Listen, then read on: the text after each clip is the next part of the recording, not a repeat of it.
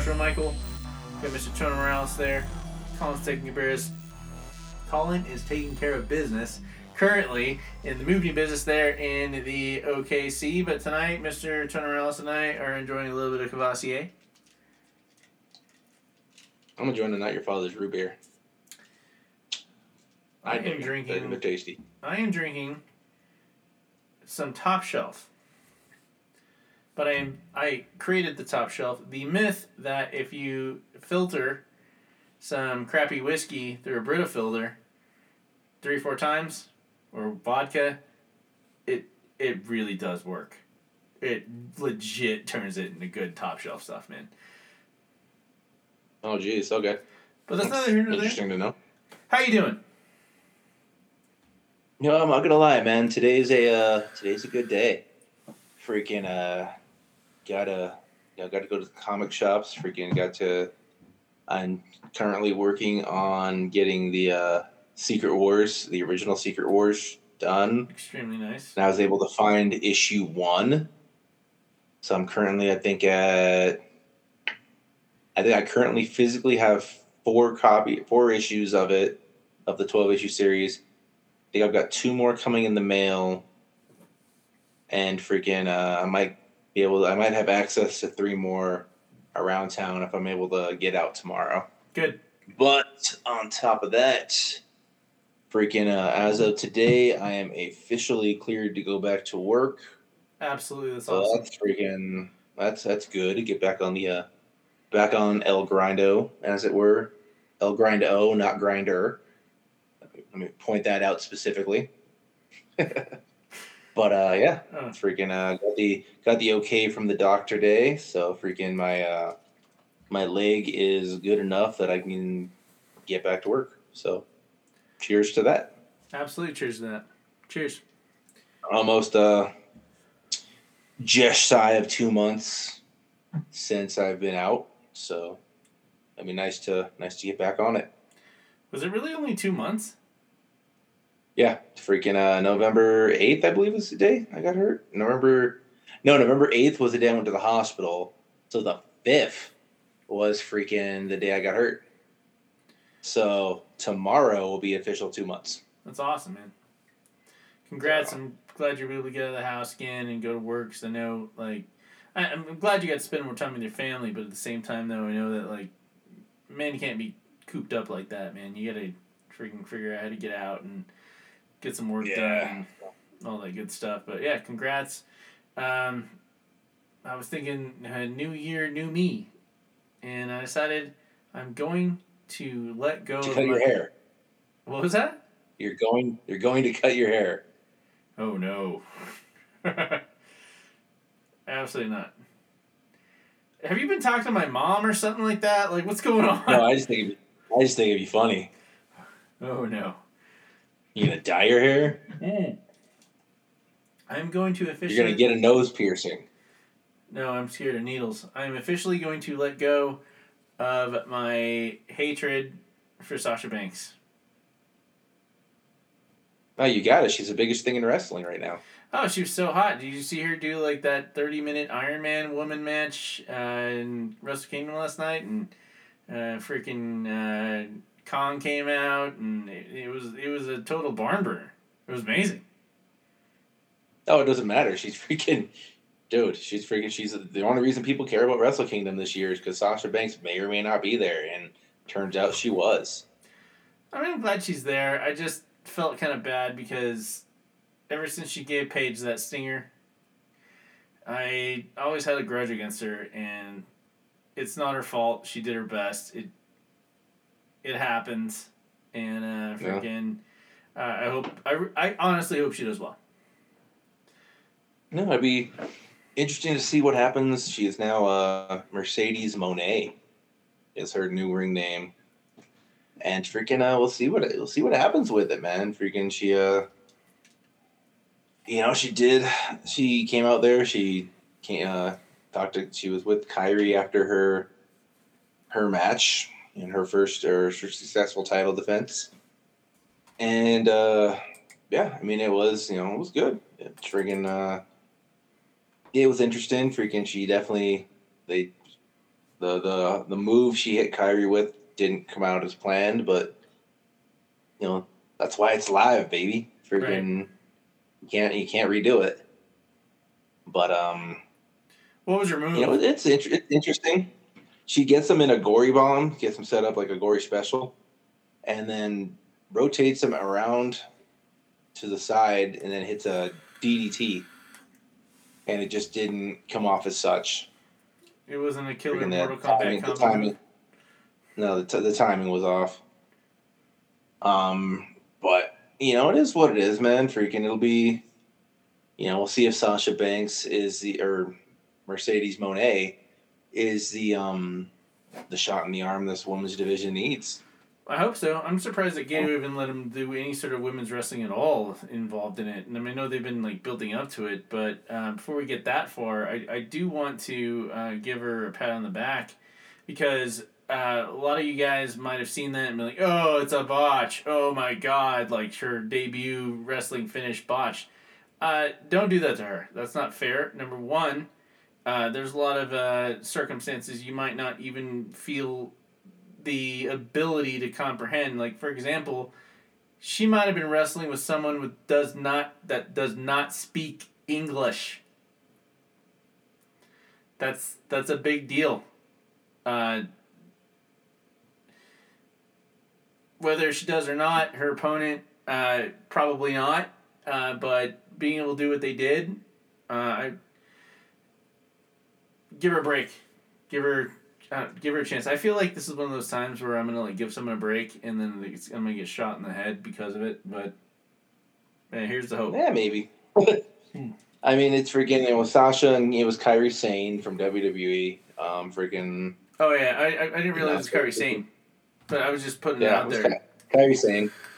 But yeah, no, it's freaking um, you know, it's just it was just the one move after the match. She didn't actually she didn't actually wrestle on the show. She just kind of did a an introduction, and it was. I mean, it you know, it wasn't bad. It's just going to be interesting to see how they how where they go with it, because obviously they're setting up for a match between the two for the belt at the uh, the San, they're doing a show in San Jose, uh, California in February.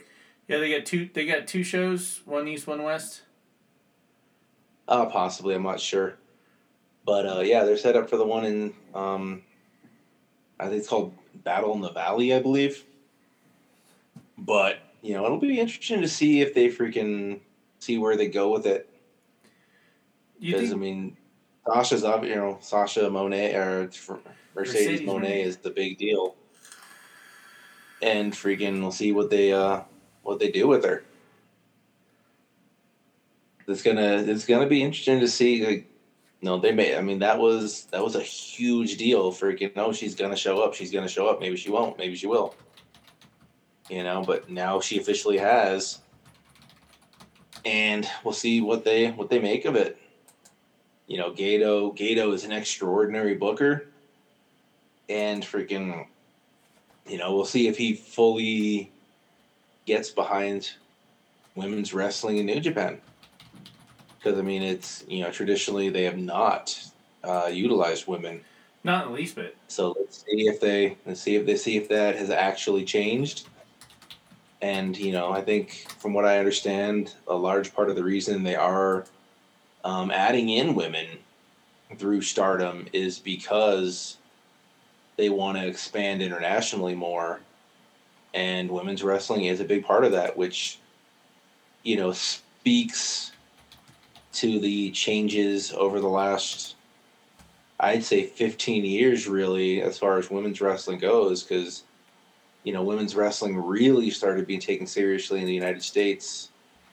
Um, Since the women's revolution back in with the tw- knockout. No, 2006. that's that, no, that's not even close. But uh, no, it was the um 2009 2010 with the knockouts division is when things really started being taken seriously as far as women's wrestling goes. And then WWE picked up on it about five to seven years later with the women's revolution. Freaking once uh you know the four horsewomen and Paige and Emma you know NXT kind of picked up on it and gave it a go, and then they brought it up to the main roster right around the time Stephanie McMahon created women's wrestling, around 2015 or so. She invented it. Yeah. Um, and you know that then you know since then you know WWE's really kind of stepped up with it. You know they stepped up with uh you know bringing in someone of the ca- uh, the um as famous as Ronda Rousey joining their roster, which is when women's wrestling was probably legitimately given its peak as far as their advertising. Not necessarily the quality, but the advertising was definitely there. But it also saw the uh, the rise of Becky Lynch as like, quite frankly, WWE's top star at the time. Agreed. You know, and then um, you know, her feud with Charlotte's been amazing. You know, we always had the thing with Becky, uh, not Becky, but Bayley and Sasha Banks was obviously a big feud. I mean, you know, since 2015, I think WWE's really portrayed the women in a substantially better light than they had previously. Correct. But um, Came from you know, NXT. like I said, over the last 15 years, probably W or wrestling as a whole in the United States has taken a better, you know, better look at women's wrestling, it's not. and New Japan wants to take that and make that into a thing for them. So, well, really, more power to them. Agreed. And more opportunities. Um, I'm glad that they finally are trying to at least embrace it. Um, the the one woman's wrestler I got my well. um, Let, let me, God, if I say I don't, I don't want to sound weird when I say it. I don't want anyone to misconstrue what I'm saying.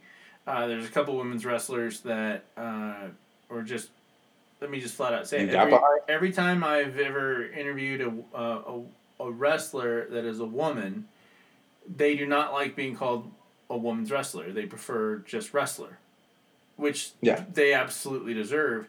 Uh, Lilith Grimm made it to um, uh, Evolution the other day. Um, she's been on the show. Uh, we uh, Tyra Rusame, uh, whatever deity you represent, bless her because she deserved that so much. Um, Mm-hmm.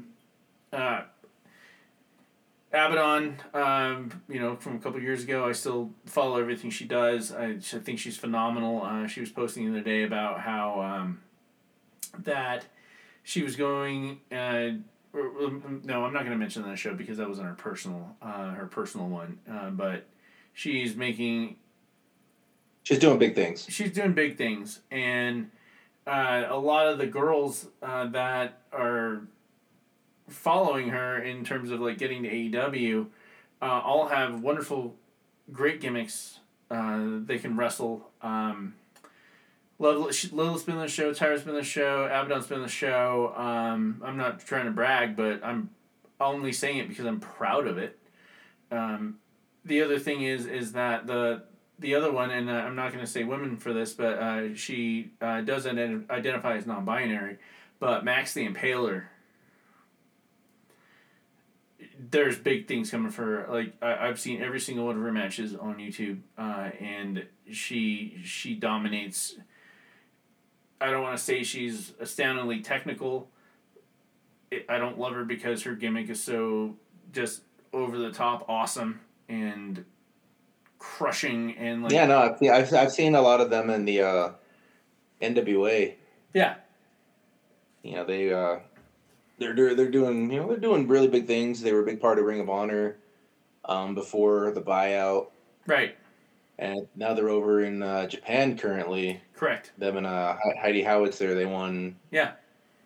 Uh, yeah, they won some. I know they won some tag titles. Forgive, I'm sorry, I don't know. I know they were the TJP titles, I believe.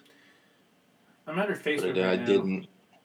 going through the photos. Like just she's just phenomenal, and I I Yeah. wish I, w- I wish them uh, all the Yeah, best. of congratulations to both of them. Agreed, and You know, Heidi Well, as yeah. well.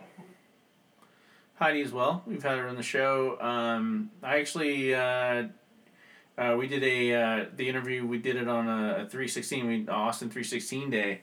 It was literally like a week before the lockdown, and her and I Mhm. were taking shots uh, via uh, Facebook and uh, doing the interview. And I just I want I want the best for him, man. And I, the reason I bring it up that way is because uh, Miss Mercedes, I do not believe deserves the the face of it. I don't. I mean, Really? I, I Okay. don't. I, I don't. There's so many other uh, women's wrestlers out there that I believe are much more skilled or deserve it, put more work into it. But you know, life's not fair. I would have preferred Max uh, to to have done it, uh, but you know, I'm not the one booking New Japan. Gedo might be some old school dude like Vince that still thinks that women's wrestling is boring or not as is, important or it should just be you know. I mean like how many how many mud wrestling matches we have to watch back in the day? Well, I mean, there were there were definitely some mud wrestling back then, um, bikini or bra and panties matches, stuff like that. yeah I will counter. I will counter though. please Once I get my headphone back on, I will counter you though, due to the fact that, quite frankly, this is the first time in probably five years. Nine tenths of the people that ca- that watch that show probably cared to watch that show. that's awesome the whole thought process is that sh uh, you know Mercedes Moné, as she's referred to now, um, she's a star. You you can't say she's not. Um, and people, you know, she, you know, her and Naomi walked out of WWE back in March or May of last year. yeah Had not been seen in anything close to wrestling since. or even spotted on the street And yeah, well, no, the, they definitely were doing stuff. They definitely were seeing, you know, been doing stuff with movies and comic cons and, or not movies, but TV shows, comic cons, yeah um, basketball games and whatnot. But uh, that's the thing. People wanted to know. People wanted to see if she was going to show up. People had had all these rumors, and was she going to be there? Was she not? I, i'm not gonna lie Yeah. to you like like I, you've got the better grasp on wrestling been in the business for what, 20 years hmm and uh, Mercedes put the asses in the seats. Yep. One. No, that's that, that doesn't count. Not on that one. You That's- literally said the. You literally said a bad word. It's the phrase, Totally counts. and it matches. And uh, no, Nope, that counts.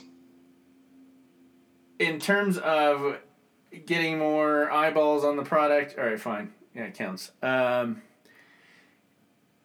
putting more eyeballs on the on the product, yeah, that was that was the better business decision. Um, but Mhm. at the same time, you and I have had many discussions where I told you, like, listen, man, I don't care about business. I just want to see the people that I believe in win and and really succeed. And that's not always the right person to really do what needs to be done.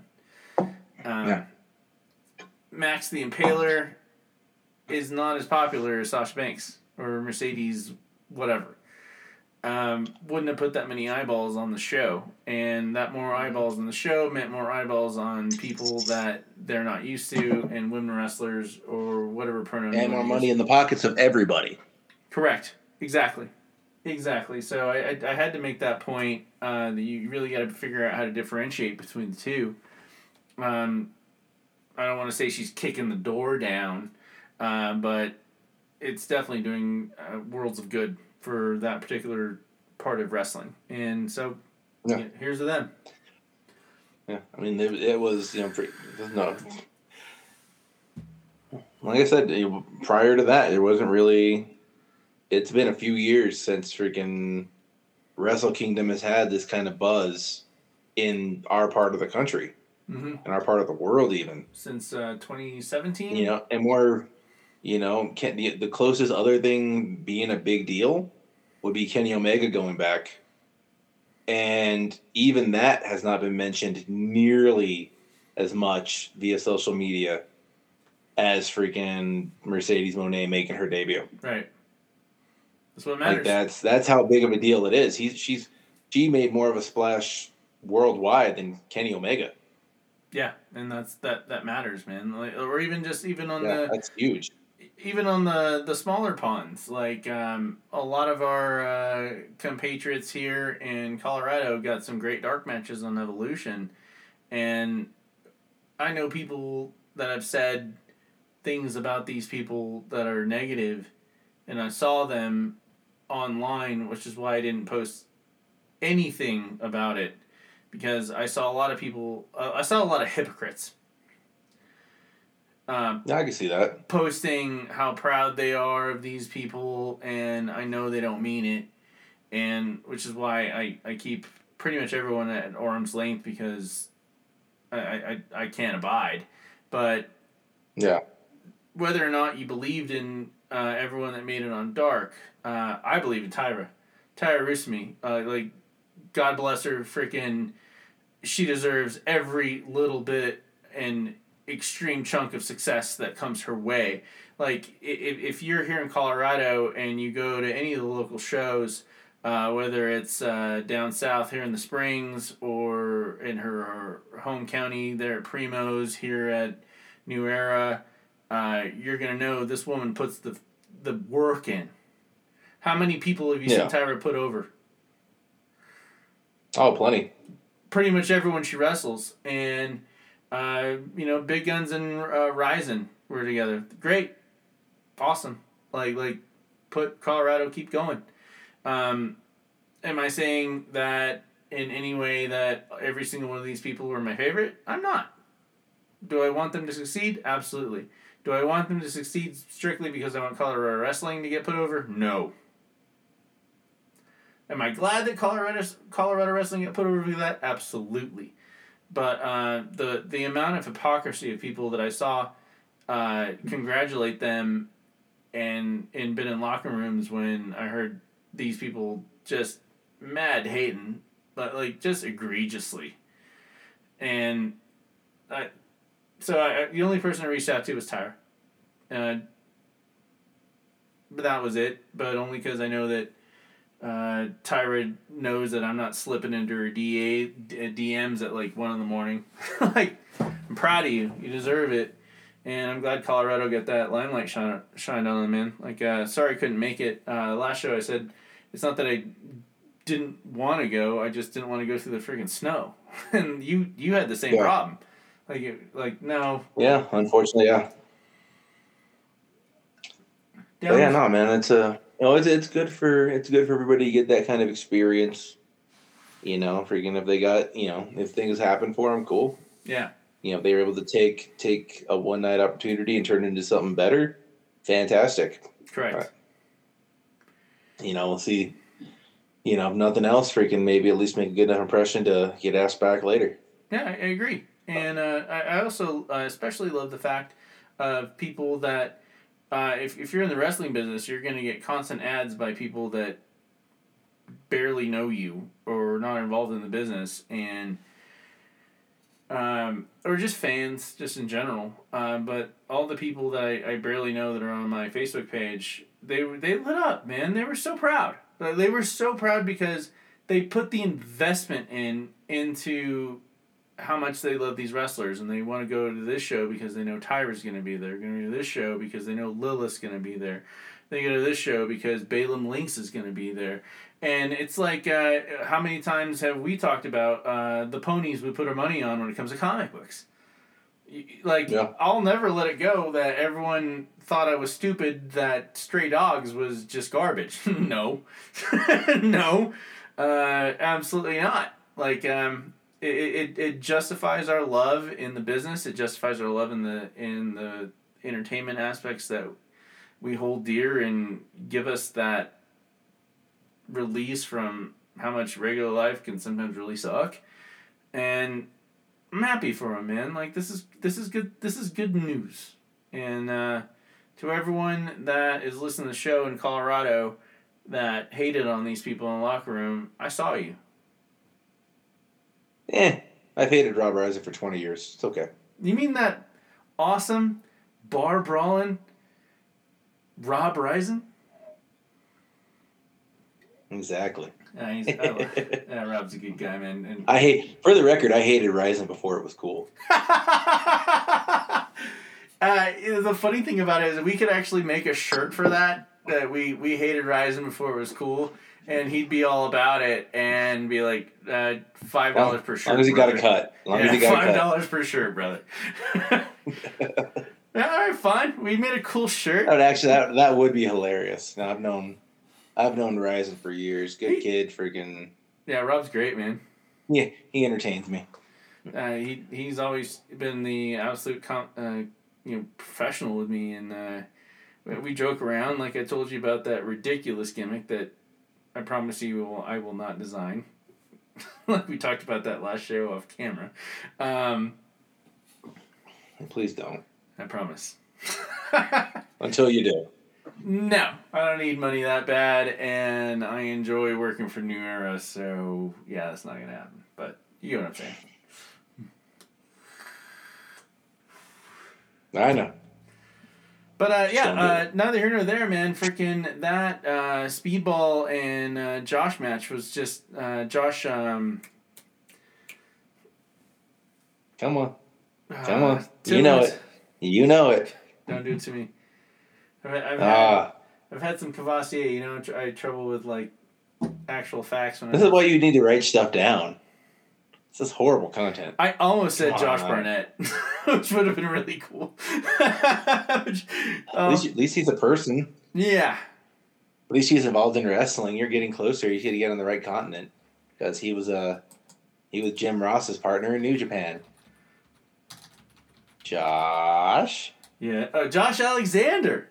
Oh, I definitely didn't Google it right quick. one half of the North, Yeah, the North have ruled, man. one half of the I believe the longest team, Impact Wrestling Tag Team Champions, and as of I believe yesterday or today, maybe because 247 days, he is now the longest reigning uh, Impact champion of all time. That's awesome.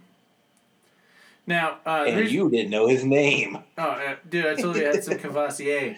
Uh, my my Needless. my my homegrown top shelf, but uh, freaking uh, wanted to bring it up because there's got a, very little matches I've seen that are an hour, um, uh, maybe two. But uh, speedball. Speedball, obviously, uh, Mindfields alumni. We got him a couple years ago. Wonderful, wonderful man. I remember talking to Speedball, and like it was like I want to say a little bit more than a year into the pandemic and lockdown and Mhm. with Canada's crazy rules, and his fiance, I believe now his wife, um, couldn't go to Canada. Like they were forcibly separated and Mhm. I, I could hear him pacing around the room and like he, he was not, not I'm saying that like he was like you know in any way like unprofessional or in any way uh, erratic on the show that's not what I'm saying but I could like you know when you can pick up on like you know body language That it bothered him. No, not just that. Not just that. It, it was just more of a well, obviously it bothered him. Yeah, thank you. Um, but uh, it was just more of the fact that he was trying how well he kept it together, and how much they worked to keep wrestling together in uh, Montreal. Uh, with our boy uh, Andy Yeah. Belanger, uh, freaking mother trucker, artist, writer, uh, part of Lethal Comics, Friend of the show, Andy Belanger. friend of this show. We love that guy, man. And um, Speedball, uh, like like we, I bring it up because we're we, we've got some surprises and awesome things for the show coming up. Uh, pretty much, uh, we might be able to pull this off by the next issue, right? Depending if everything comes in the mail, right? Yeah, uh, everything comes in the mail, but uh, help me understand. Uh, if you don't mind, if I uh, interview you uh, for a moment. Okay. help me sell me an hour long match. I mean, honestly, an hour long match. Sell me an hour long match, not these guys. Sell me why Okay. these matches are important and the gimmick can actually get over because that's that's a lot of investment. Well, let me see. Well, in my illustrious, well, not illustrious, but my decent freaking 20 year career, I have only done one one hour Iron Man match. The whole concept behind it is that it is it is a match reserved for the best of the best because it is a battle of endurance.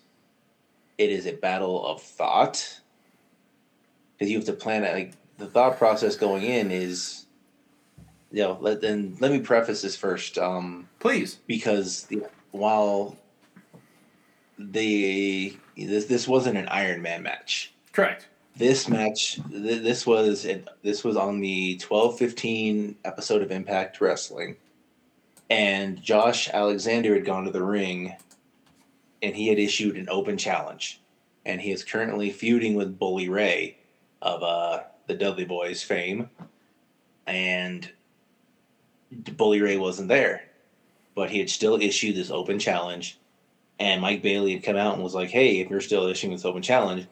I'm here to accept. Now the thing is, this match was simply an open challenge, and Impact Impact's rules uh, state that a title match, at least for the World Championship, is 60 minutes. And you know, at the end of 60 minutes, if you you know go the full distance, it's it's deemed a draw. So this match was not at any point advertised as an uh, a 60 minute match, an Iron Man match, anything like that. It was one fall to a finish, and this particular match went somewhere in the duration of somewhere between, I believe, 56 minutes to almost the hour. But it did not actually like Alex, Josh Alexander was able to retain after hitting two, um, I believe they're called C4 pile drivers but they're chicken wing pile drivers in a row and pinning speedball. So, you know, while the intent, you know, in a actual like an Iron Man match, if you're going the full hour is to get as many pinfalls in the hour, you know, you were train you were training beforehand for to be able to go that length of time. Correct. Whereas the average match I would I would say is 20 minutes or less. That's a good. Normally. That's a good average. I, I I can agree with that. Um, you know, and then you're you're turning around and you're legitimately tripling that.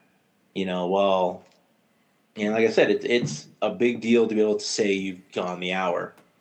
You know, I can think of maybe two other guys that I know of in the state that have done it. You know, I was in uh, Texas when I did it, but even then, that's not exactly a match that was um, something you go to very often because being able to keep like like legitimately on the real, being able to keep it something people would want to watch for an hour. Yeah. Especially if they know it's coming is difficult because you have to keep it entertaining for an hour. It could be a hard sell. I mean, like what like one of the best parts about uh, going to a wrestling show is that it's over, you know, like you said, maybe 20 minutes at the longest, and you can go take a, you know, uh, restroom break, go get some nachos, talk to your buddy that might not have had as good seats as you, and, and cool handshake, and like, this is awesome, and, you know, get ready for the next match. I mean, that that's, that, uh, I don't know, that, uh, I don't want to sound like I don't have a very good vocabulary, but that's that's definitely a hard sell. Mm-hmm. No, uh, it is. You know, freaking, you know, people talk about, you know, obviously the classic Bret, Shawn, WrestleMania 12 Iron Man match. I'm much more a fan of the, I believe, 2003, I believe, Kurt Angle, Brock Lesnar match they just did on SmackDown randomly. The uh, the one that sticks out to me that was an Iron Man match, but it wasn't an hour, was uh, Kevin Owens versus Dean Ambrose. That's one of my favorite things that that, that was one of the times I really saw that Kevin Kevin Owens uh, Kevin Steen still in my mind, uh, really mm-hmm. was able to shine. Uh, you know, you know, remember that gimmick back in the day when like he'd always assemble some ridiculous uh, cornucopia of a torture device to slam someone through, and he'd always take it. And finally got yeah. to, finally got to pull it off, uh, and uh, like I said, not an hour, but it was a very long match. Uh, I want to say that movie that that match came in like like, uh, I'll look that up real quick while you tell us why it's more, uh, uh, how hard it is to pull this sort of thing off. Yeah. I mean, you know, freaking AEW, which is, you know, kind of the, the smarter fans show, I believe has only done it twice so far. And I believe both matches have had Bryan Danielson in them. I believe it was him and uh, Kenny Omega went the hour, and him and Hangman Page went the hour. Wow. You know, and it, it's definitely it's it's kind of a point of pride to be able to say you've done the hour. but it, and, and the reason why is it's so rare. You know, definitely. Um, you know, if you're gonna if you're gonna do it, you have to be capable of being able to keep it entertaining for an hour, and that's insanely difficult. I've got And some questions. Uh, Okay. Uh, Dean Ambrose, real quick. Dean Ambrose, Kevin Owens, last man standing. Uh, their Iron Man match was 24 minutes and 32 seconds. Uh, that was the Royal Rumble. Um, wow, I want to say that was like what, like 2019, uh, 2018, and uh, freaking uh, no 2016. Sorry, and uh, how m- the Warrior could barely make it through three minutes of a match without getting blown up on his way to the ring. Uh, hmm how do you not get blown up? Well, with, with the Warrior, it was his gimmick. That was that was the thing. Yeah, that but- was but- what you came to see. Same with same with like a Goldberg. Yeah, but but like it, it, it's it's infamously known that he was always blown up and couldn't do more than X amount of minutes. Uh, but you you were an indie wrestler uh, and doing a full hour. I mean, like there's been times where like uh, we were working out and I needed like a fifteen minute break and uh, um, but an hour of nonstop action. I mean, like how do you even train for that sort of thing? Is there any particular points that you want to let any uh, up and coming wrestlers know how to pull that off or? Uh, how to actually train for it, or how to mentally prepare yourself for that, because that's a lot. Well, I mean, it's yeah. I mean, it, it's definitely you want you want you want cardio. You want as much get as much ring time as you can, Of course. and kind of the thought process is you freaking you got to you got to. It's a lot of work, smarter, not harder. It's working. Oh, you work smarter and harder, really. You know, figure out what you can and can't get away with. Figure out a way to, you know, be able to watch your breath while you're doing it. You know, let alone good cardiovascular shape. You know, that's that's where you know that's where it comes in because like you know, you're running on treadmill for an hour. You can do that every day, or you know, four to five days a week but getting in the actual ring and doing it is completely different. It's a completely different type of cardiovascular workout. You know, and you know, one of the big things about old school Ring of Honor, they were really, uh, you know, amazing with their, you know, matches like that. Was like you know, Punk and Punk and Samoa Joe did them three times. You know, they had they had a trilogy, and freaking you know Joe's 300 plus pounds and you know if you look at him he doesn't look like he's in the best shape but then he goes out there and he's a killing machine because he's friggin' Samoa Joe and he's just impressive. But it's knowing it's knowing when when to have those sudden bursts of speed and when not to. And that that takes time to to master. Because like you can go if you go out there and you just start running you're you're gonna get blown. It's just gonna happen. Right. But if you go out there and you you know think, hey, I've got this, I'm I'm hitting this, I'm doing this, then you know I'm gonna after that you know work around for a while. You you know you create your own openings basically to catch your breath. Now, obviously, that can be difficult. And you can't rely on, you know, doing some big move and them holding you down for like 30 seconds to catch your breath because the crowd's going to see it. Yeah. How did. I guess my main question before we get into that is how did you personally prepare for your hour long match mentally? Well, Mentally. mentally mentally it was a you know it was just a thought process of how am I you know how are we gonna pull this off because I had a week's notice. you know, luckily I luckily I was in my mid twenties and Where was it? I, I was in good shape. It was in Amarillo, Texas. You know, and I was, uh, you know, me and the gentleman I was you know, working with, you know, we had a good relationship. We were we were able to talk over some stuff, and we were able to fill in. We were both good enough that we could fill in the blanks. Right. How did the crowd were react to- it? Yeah, it was good. It was good. You know, it was a we always had smaller crowds due to the fact that we were running weekly as opposed to monthly. Oh, so there's probably a big deal. about maybe you know it was 75 people there maybe but believe it or not that was actually a good crowd for the time frame because our the the opposition that we were running against would routinely draw about ten to fifteen. Yeah, because you guys are on our Starbucks, man. Like it's it's uh this is something really specialized and niche. Uh, the, the the reason I bring it up is because it's it's so ridiculously interesting about. I mean, like to really put yourself through that gauntlet. And uh, by the way, I have a better idea for something later. Remind me when we are off screen uh, to uh, mention something. I had a great idea just a minute ago, and I'll hold on to it. Okay. But um, preparing for it now. So yeah, you can spend an hour on the treadmill. Does the crowd's reaction in any way drain your battery or charge it? I mean, obviously it can charge it if the whole place is rooting for you, but like when you're doing this sort of um, marathon style uh, wrestling, how does the crowd affect you in regards to it? I mean, obviously, if they're popping, they're popping, but this is a different type of match. Does that make sense? Yeah, you definitely want to. You. It's more about knowing when and where to hit the right the things that really are going to excite them. Like you don't just you don't just want to go out there in the first five minutes and hit everything you can because then you got fifty five minutes of what am I going to do now? right. What am I going to do here? That's exactly what you know, it's it's it's being it's being smart enough to know where to add in things that are gonna excite them and bring that bring it up to a different level. You know, knowing when to when to go for big moves and when not to. If you're, I mean, if it's uh, and then again, it's it's completely different if it's if it's going to be like an Iron Man match or if it's going to be a one fall to a finish match.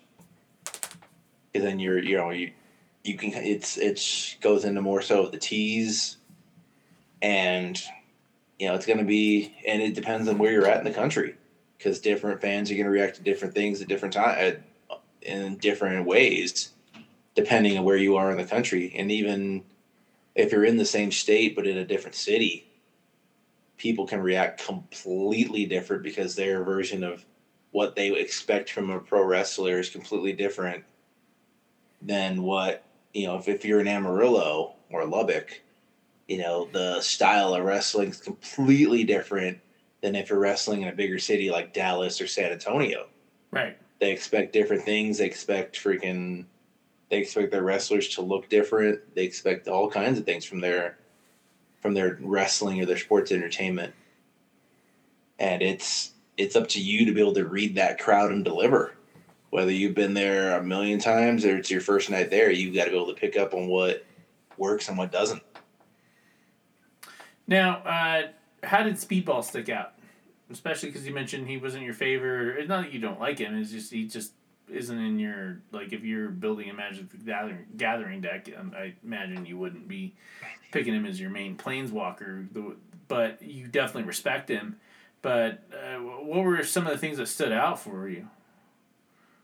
No, I mean Spe- Speedball. Like I, I've seen him work over the years, like here and there. Um, you know, definitely. You know, since he's come to Impact, he's definitely kind of gotten in better shape, and he's definitely, you know, his, his character's kind of the same. But you know, like I said, he's not one of my personal. Like he's not a guy that I'm personally going to gravitate towards. I've never been a huge fan of most guys with like a a martial arts style gimmick. Why is that? Like it, it, it's just not something that appeals to me. Man, I get it. To each your own. I mean, like, uh, it's it, it can definitely be something that. Uh, it, it can definitely like in my point of view, and I doubt this is what your point of view is. Like if you know if all of a sudden, I mean it definitely rings true with Ronda Rousey that she could annihilate. like if if if it, if any Ronda Rousey match turned into a shoot, um, the feed would be cut off, and uh, the other person would be in the hospital, and Okay. I, I, I can see that because I can see that from Speedball because he did come from like some serious martial arts backward um, background. Uh, like I mentioned earlier uh, when we were texting earlier, uh, freaking it it. It's not that I hate watching him wrestle barefoot. It's just more the fact that I'm always worried that something's gonna happen. The way I worry about watching uh, an NBA game and like I remember when I was really in into Thunder and OKC, um, Kevin Owens. Uh, no, Kevin Owens. Uh, Ah, another Kevin, another last name forgotten. Uh, our hometown hero. Huh? Sprewell? Nah, it's pretty well. I gotta look up. I don't know. because Just I've had too much Cavassier. Uh, OKC Thunder, Kevin Durant. Uh, always wrestled.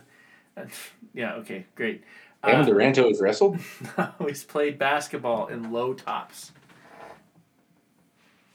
And uh, you're not getting the support, or if something goes wrong, I mean, there's a, a drastic ability uh, or possibility that something go wrong with your legs, and uh, because Bruce does Ru- Rusev uh, Miro doesn't wrestle barefoot no more, does he? He doesn't wrestle anymore. Ah, Damn. one of the myriad of problems. One of the myriad of problems. Boom, too. Two. One of the myriad of problems with freaking AEW is they don't book Rusev enough. Agreed. But you, I'm not saying that I, I don't enjoy Speedball's matches because he's barefoot. I just there's certain things that I, I my eyes catch that You worry about your little boo boo bear. I got you. I worry about my little boo boo bear. I love the guy. Um, but uh, what are some of your takeaways from it? I mean, like uh, obviously No, you're I mean, invested really, it was just a. It was a great match. Freaking, um, I'm not gonna lie. Like the biggest thing I thought about it was that it, it just, it didn't seem like it was an hour long match. awesome. Like it, it the the flow of it was freaking good. It was great. It made up the you know, the time was well worked. Both him and Josh Alexander, who, you know, they're both Canadian guys, so freaking I'm sure they've wrestled plenty of times before. Um, before that night, you know, and there's a reason that both guys were chosen to do this match. They're both highly talented. You know, like I said, uh, speedball isn't my my particular cup of tea, but doesn't mean I don't respect you know his ability You definitely because do. the guy went out there and he freaking he did it. He went out there and freaking, you know, a no real storyline. He went out there and he pushed. He, you know, a lot of times you'll hear guys, you know, commentators be like, "Oh, he pushed the champ to the limit," and like you're like, "Yeah, did they really?" Did he? But like that was that was a star making performance for Speedball. You know, that was that cemented the fact that Josh Alexander is the man in Impact. And the thing about it is is freaking you can come back to that in six months to a year if Josh Alexander is still champion and Speedball can be like, I did something that nobody else did to you since you've been champion. I really I pushed you to the limit Right. and automatic automatically sets up a rematch. That would be wonderful. And and uh, one of the things I want to bring up for all you newbies when it comes to uh, wrestling is that having a belt doesn't mean that you're not over. Like it, it's these matches like these are the type of matches that just like you said cement what they're doing, but also show the fact that just because there wasn't a belt involved doesn't mean eh, or somebody lost especially that somebody lost doesn't mean that they really lost did speedball really lose absolutely not absolutely not I mean, he did get pinned. He did get pinned. Well, literally But yeah, no, he definitely he definitely got more. Gosh, keep moving too much, but he got he got something out of it, man. He freaking he got a lot of street cred. You know, he's obviously like in you know in Impact right now. He's really feuding with Kenny King, but this is something that after he's done with King, he can turn around and bring back and be like, hey, I did this, you did this, let's do it one more time. And he's instantly in that contendership for the championship. Right. And these are the a match like this is definitely one of those things that can bring people that are casual wrestling fans or even old school wrestling fans that miss all the good old days of the attitude era, beer throwing signs, bleep bleep bleep, whatever. Um, want to get in some quality professional wrestling and okay, just because I mean, like like we've talked about it before. Uh, let, let, let's let's make the metaphor with like freaking comic books. This was an issue. This was an issue number one. No, it wasn't. Oh, it absolutely This this, was. this this no this this is issue 100 when you've built up a story. This- okay, This, is a big deal because you freaking this was a build. This is this is like this is a continuation of Josh Alexander's story of being the man. And this is like the hot new up and coming villain that like you've built up for 10 issues, 20 issues, 25 issues. so seventy That five. is like I'm going to get him.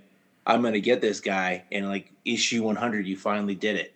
Cuz you know Mike Bailey came in, he had a little undefeated streak. He had a freaking he had the X Division title for a little bit. Freaking I believe he lost it in a match where he wasn't even pinned. I believe he might have lost it in a ladder match. Cuz that's the thing is that I haven't even I haven't even watched Impact until the last month. And I knew all that.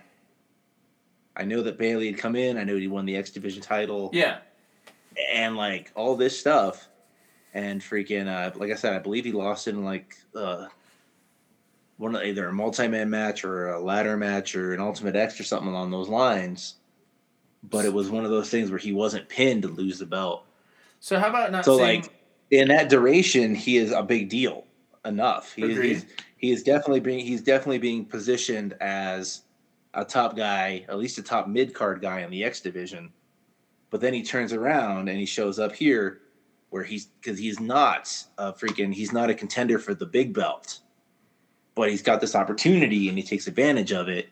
And this mug turns around and he shows out in a way that not many people can. That's a good point. and and freaking now it's a big deal. Because this is a thing where you can go into another 100 issues and you barely see him you know he's he's working his way up but he's not really like at that level but then he can turn around and be like i did this 100 issues ago so now i'm the top guy now i want my shot again Now, and then it's like, oh, this is this is a rematch we want to see. Now it's a bigger deal because he pushed the champion to that level that nobody else could do. So what I'm thinking, and I, I okay, so maybe not number one. Uh, I, I hear your argument, and I'm not agreeing with you. Disagree with you. Uh, Yeah, number one would be like Moose.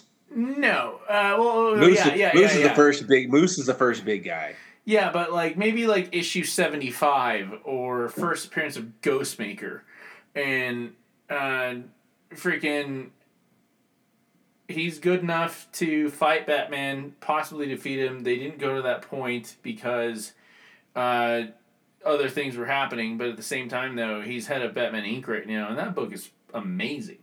And there's a lot of things you gotta like put into the trust with that book because the Batman Inc. has quintessentially always failed and not always gone past like twelve or there's no issue one hundred eighty five of Batman Inc. Um, No. no, not at all. But like if you got the right guy to carry it, that has proved himself in the right way, we're invested. We, we've read every single one of them. Yeah. I mean, there's only been three so far, so Yeah, but even then, Pretty easy we, read. but you and I have every single appearance of freaking Ghostmaker because that guy owns. like even, like we even like the backstories like that they told uh, for his origin story and that sort of thing. But uh, but freaking uh, uh, anything else you want to wind up about this? Because I I thought Speedball really delivered. Uh, I thought that it was engaging and one hundred percent. Uh, Like you said, like it wasn't something that's been a storyline building up for the past year and a half. But at the same time, though, it was. I was so enthusiastic about it. I, I, not just because I'm biased about because he's been on the show and him and I have talked a few times, but uh, and I'm- Mhm. I'm not name dropping. That's not what I'm saying. I'm just saying more like I, I, I have to expose the fact that I am biased about liking this guy. Um, but um, wow, absolutely Yeah, wow. no, it, it, was- a great match. Freaking, uh, he he definitely cemented his spot in the uh, maybe not. I wouldn't say necessarily the main event scene, but definitely like we're talking like Chris Jericho ninety nine, like upper mid card, yeah, you know. And he's he definitely you know he he earned it. He busted his hump. Freaking, he was given a chance, and you know, he pulled it off. You know, not not very many people are going to get that chance on a national scene. You know, and it definitely like people, you know, people have been talking about this match on the indie or on the uh on the internet. And freaking, you know, I've been uh, like I said, I've been watching Impact for the last month or so and quite frankly, it's one of the better products on wrestling overall for that I, I that I personally enjoy. I don't see too much too much bad, and when I do, it's pretty much quickly negated by the next thing that is pretty great. Right. You know, I've seen a lot of a lot of people that I you know I've watched for a while, and I see a lot of people that I haven't seen very often, and freaking I like a lot of what I've seen. Impact's freaking phenomenal. If you get the chance to check it out, freaking please do. I think you'll, you know, I'd like to think that you'd enjoy it as much as I do. You know, I think it's, in all honesty, I think it's one of the more, it's probably the most complete product in televised wrestling right now. I have never heard you give so many compliments about any Fed or wrestler since I've known you. Yeah. I mean, that's the thing, man. It's a it's a really good. Pro- it's probably it's probably you know, it's probably been a really good product for a long time. I used to love watching it. I just freaking, in all honesty, I fell off. That and happens. freaking, I picked it up, looked up. Uh, like I said, freaking over last couple of weeks, and freaking, I can't get enough of it. Like they, you know, they make you wanna, you know, make you want to invest in their freaking product. It's freaking, you know, there's a lot of stuff. You know, like I've said, man, I love. There are certain aspects of AEW I love, and there's certain aspects of AEW I just want to change the channel. Right. You know, and same thing with WWE. There's certain things I really enjoy, and there's certain things I'm like, Ugh. but you know, so far with Impact, there hasn't been there hasn't been much I've disliked. It feels so special, doesn't it? It's just it's just a great overall product. It seems like somebody somebody really cares. Freaking, you know, both the men and the women are given equal opportunity to shine. I think of the last four weeks of TV I've watched, two of them have been women in the main events. That's awesome. Jordynne Grace. You know, and um, you know, freaking in. I think a lot of what the thing about it is, I think a lot of what they're doing makes sense. Like it's a cohesive story that you can follow. You know, and there's a there's a amazing through line of freaking story being given, and you're like, okay, now if and if you can just, it's it's like you know we always talk about how, you know, people kind of wait for the number ones to start up. That way you can just kind of fall in and be like, okay, this is where the story starts. Yeah. I, I'm in a good place.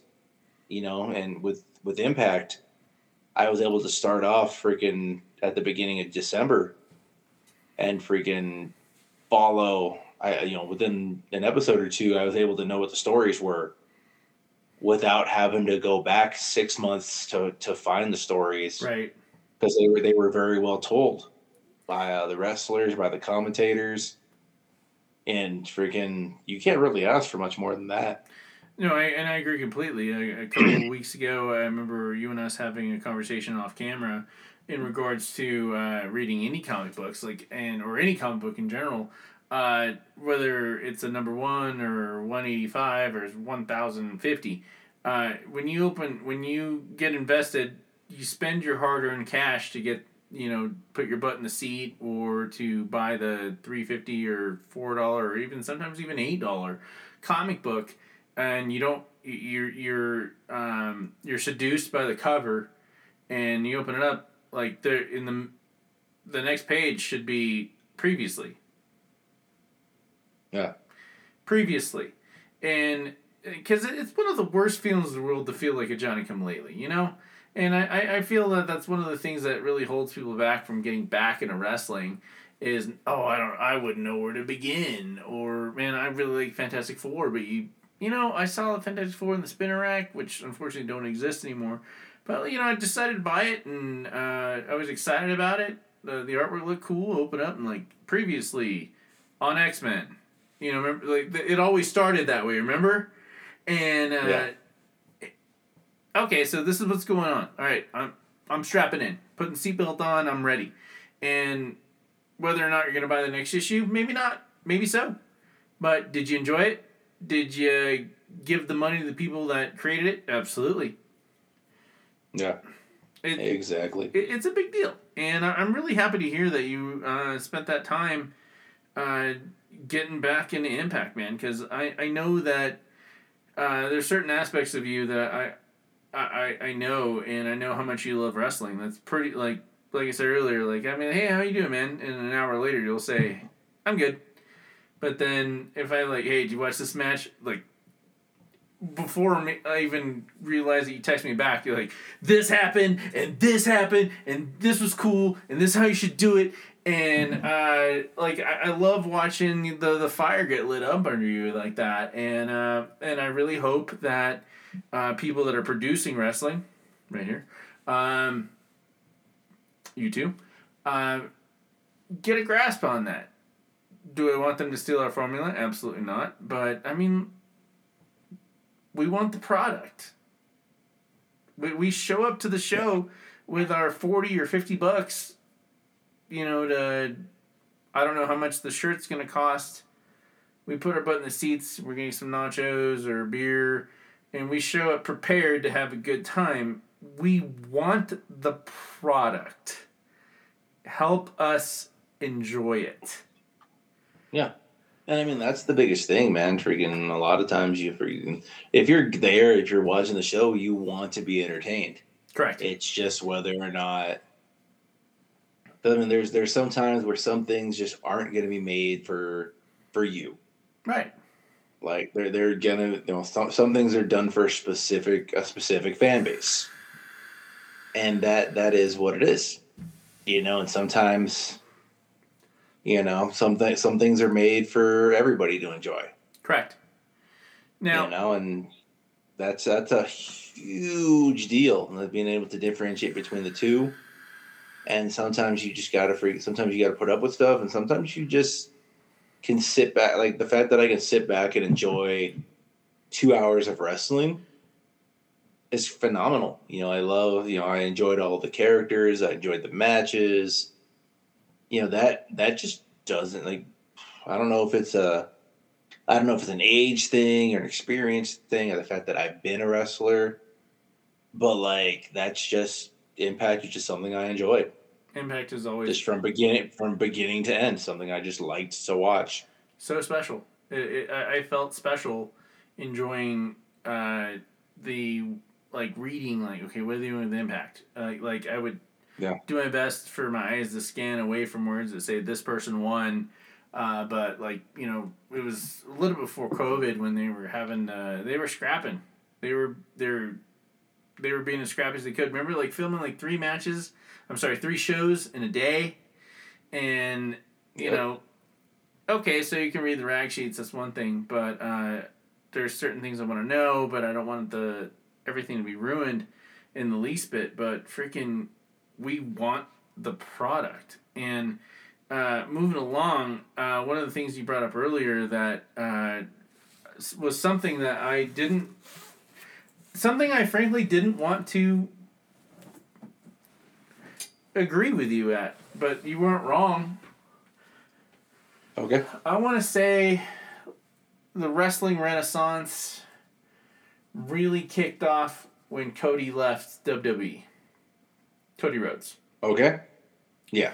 Uh, it was pretty much in full force for all of us that were knew where to look. Ring of Honor, uh, New Japan, uh, WXW, Progress, Yeah. um, Solid Carrot Gold. No, I, I- would say I would definitely say it, started before Cody left. I agree. I, I'm not saying that. What, But what, I what think what I'm him saying. freaking him him going out there and giving it a shot Put the flashlight was on. it. definitely it.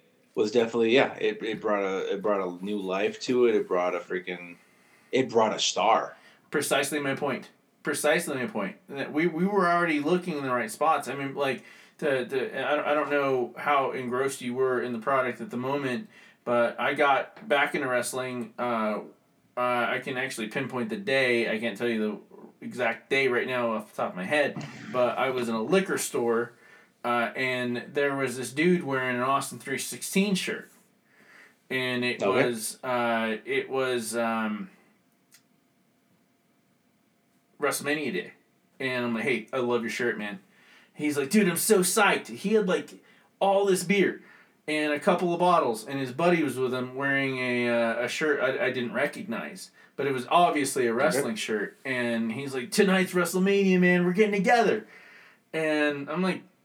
I was instantly jealous. Like I, I never got, I never watched pay per view with my buddies. Like none of us could afford it. None of us also had parents that would agree to buy the, to, to buy it, and uh, Yeah. uh, I'm buying my bottle, and I'm like, so what? Like, how much are the pay per views now? And he's like, they're not pay per views anymore, dude. It's the network, and he tells me about the network, and um, it it planted the seed in my head like how much I miss wrestling. And um, next day was Raw. Um, okay, watched it. Some dude named Seth Rollins. The only person I recognize, only couple of people I recognized was Triple H, Steph, um, Brock Lesnar, and a couple like one or two other people. But I, I had no idea who Bryan Danielson was, or Okay. Daniel Bryan was, or Luke Harper, or uh, why it's a big deal that you know that I'm like well, this is amazing. Like this was so it was, it was so fun, and I immediately bought the network, and then I started noticing, and I'm getting somewhere with this, um, all these people wearing these really cool shirts. Bullet Club was everywhere, and Okay. I found Lucha Underground, and that was my jam. And freaking, there's Bullet Club guys there, and then I found out about something called Ring of Honor, and that was only a couple of bucks for the subscription. And then then I found out about New Japan, and I'm fully invested. And then uh, a year and a half later, I'm sitting in my Bullet Club shirt at work, and I see on the rag sheets that Cody Rhodes has quit. And uh, okay, so that's what I'm saying. You you're completely right. That's what I was getting at. Um, Okay. but now, you brought this up. This is your point. Uh, you know where I'm going. Go ahead. Freaking, I don't know where you're Freaking, going. uh, the the Renaissance is over, and I don't want to admit it. yeah, no, it, it definitely. I mean, definitely it was like Cody Rhodes was. I think the first guy to be able to do. He did WrestleMania, Bound for Glory, Wrestle Kingdom, and Final Battle all in the same year. And plus so- Bola And solid care gold, and solid karat gold or eighteen karat gold, whatever, 18, whatever it is. Yeah, WXW calls their big show. But you know, that's the thing. They freaking they went out and freaking did their thing. You know, Cody did his thing for a few years, and they ended up doing AEW and starting in 2019, and you know, freaking uh, between that and. And there, there was a, there was a few things really that really kind of murdered everything, because there was you know while they were doing that, WWE had put together their uh, their cruiserweight cup, which was an exceptional tournament, and they followed that up with the uh, the UK tournament, and then they butchered uh, the British wrestling scene. They, Signed everybody they could. they destroyed it. They destroyed that. That, Yeah. that progress is no more. Yeah. I mean, they freaking they murdered freaking that entire wrestling scene simply because they could, and freaking uh, very few people, you know, didn't sign with them. You know, like guys like Hendry and Ospreay and whatnot. Walter. A few others. Uh, well, they didn't sign Wal- Walter. Walter at the time. Walter at the time. they got him eventually. Um, Uh, freaking Marty Scurll. Zack Sabre Jr. Obviously. obviously. freaking uh and you know they, they did what they you know they did what they could Impact And did freaking, uh, squander Okada. That that was ye- that was years before yeah, but they still squandered him. And and you, you can say that but at the same time who was okada at the time he was Okada. he was a young boy Yeah, a- but yeah he was Okada. But you get a my young point. boy. You- you- No, I, I, I- he freaking, dude, he was nobody at the time. He was a young boy. That's like saying if, like, in 10 years, Hanare is this main event guy, but freaking they squandered him in Mexico 10 years ago. He was a young boy in Mexico. Well, I can see- Nobody knew what he could become. I can see your point, but you and I have a different luxury when it comes to comics. Uh, you have Stray Dogs number one. Okay? Uh, granted, I bought it for you, but you trusted me. Yeah. You trusted me. Like you, you also let me talk about every single intricity about it when it came to that. Mhm. I'm not saying he was something they squandered that could out wrestle everyone and was already, you know, uh, you know, trilogy match with Kenny Omega. That's not what I'm saying. What, what I'm saying is is that they didn't know what they had when they got it because they didn't give them the the chance. And when it came to Stray Dogs, I saw this ridiculous comic book that looked like uh, the animation from a Disney movie, and I was like, no way. But then my witch inner self was like, no, you need you need to try this out. Um, it's it's Mhm. more of a getting back to our point about the the Renaissance being over. Like uh, you you said earlier, um, where do you like where do you go now, or like what are the what are the best uh, you know indie feds like? West Indies. Yeah. Yeah, There's GCW. That's about it. Um, but no, going back to the going back to the Okada point, like Ring of Honor pushed Jay White through the moon when he was a young boy in Ring of Honor, and it didn't move him up the card at all. It didn't make a deal. It didn't make a difference. was that bad writing or is that bad wrestling, or not No, right for his, his wrestling, his rest, his wrestling was fine, but it to me personally, it came across like them kissing New Japan's butt because freaking he wasn't as good as a lot of the people he was beating.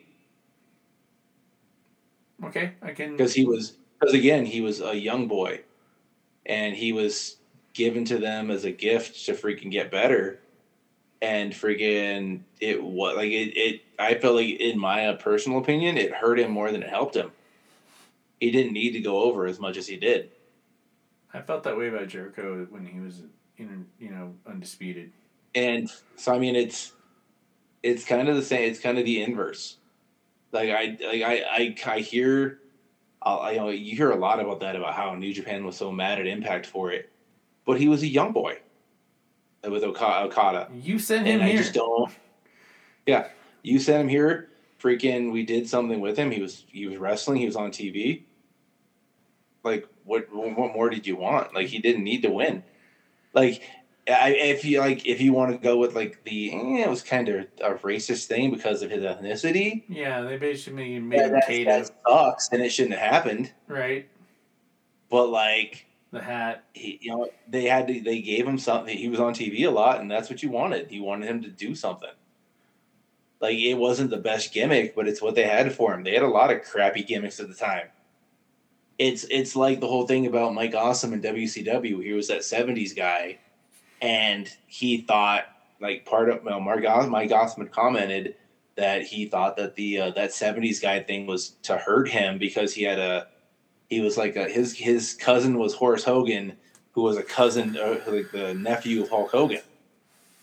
And it was like that could be why they did it to you but on the other hand there was a lot of people in WCW at that time that had a lot of crappy gimmicks Hence the mass migration. none, none of those other none of those other guys were related to Hulk Hogan in any way. They were just given crappy gimmicks because that's what the office gave everybody was crappy gimmicks. And freaking there was a lot of gimmicks in TNA at that time when Okada was there. well, how do you think? How do you think we can fix this? Book people better. Like it's just that simple. Like book people better, give people better angles, give people something to do. But the thing is, when you have X amount, it's the AEW problem right now. When you have so many guys under your freaking, under you know, in your employ, you're gonna piss some people off. It's just gonna happen. Not everybody's gonna be happy with their freaking place in the roster. Certain guys are going to be like, "Oh, I should be in the main event." Certain guys are going to be like, "This is a crappy gimmick." Certain guys are going to be like, "I don't want to wrestle that guy." Certain guys are going to be like, "I don't want to put over that guy." It's just going to happen. It's human nature. No, I agree. Everybody wants to be as you know seen in as positive a light as possible. Now, uh, as producer of New Era, um, I'm not. I'm not going to name names.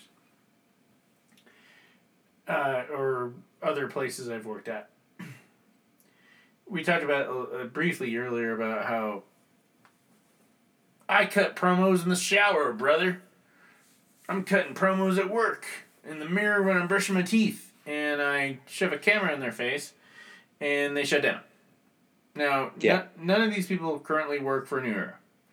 Uh, Okay. need to make that specifically clear because I would never anyway crap on anyone that works for us. Uh, but um, when it comes to wrestling, uh, when I take pictures of people or try to give them bullet points, um, again, no one that currently works for us, they freeze. I mean, he's not neither here nor there, really. It's freaking. no, no, like, no, It's, it's, a, it's, a, it's, a, pre, it's a people thing, dude. Freaking some people. no, that's not my point. freeze in front of a camera. That no, that's uh, freezing in front of the camera is not what I'm concerned about. What I'm concerned about is the fact that you got handed something that you deem a crappy gimmick, and you either make it work or you don't. Uh, Mhm. I'm sure you can think of 10, 10 gimmicks that you know that the people pulling it off didn't want to do it. I've had five. Precisely. I, I, my, dude, my first gimmick was a love genie. Ooh. It was a horrible gimmick. But People thought it was funny. but you worked but with it, and, you, and had you worked with it and did what the company wanted you to do. Just try to put it over. That's the best they had at the time. I'm not saying it was bad. Oh, I was young. I dude, I was young. I left after three matches.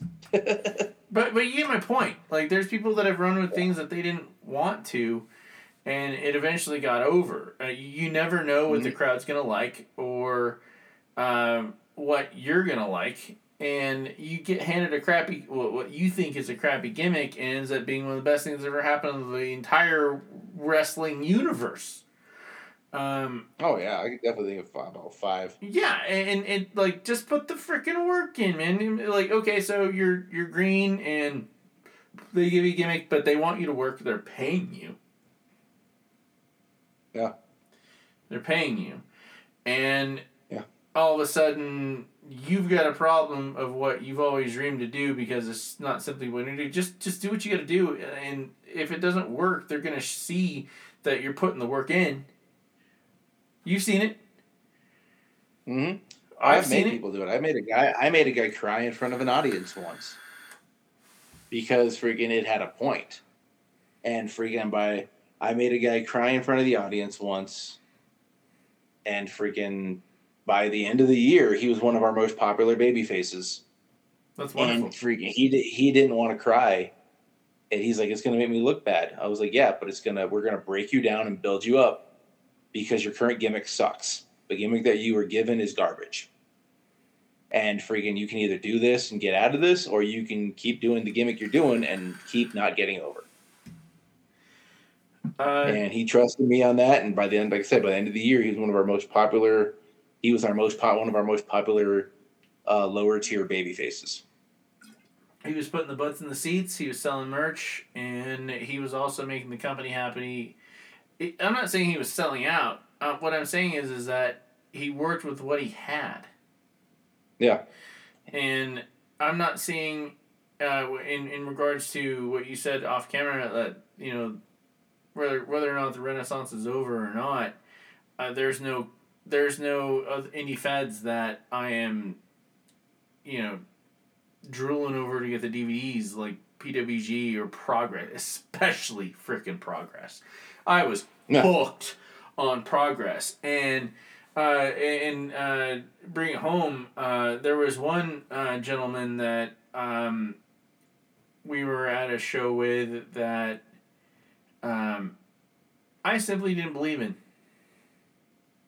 Okay. Uh, I thought that his gimmick was garbage. I thought the way he was letting people talk to him was garbage, and people walked all over him. Okay. And I remember taking photos that night, and I still took photos of him. I made him look good. Uh, I was not going to not let him look good, but at the same time, though, I was really ashamed of myself of ever thinking that about him.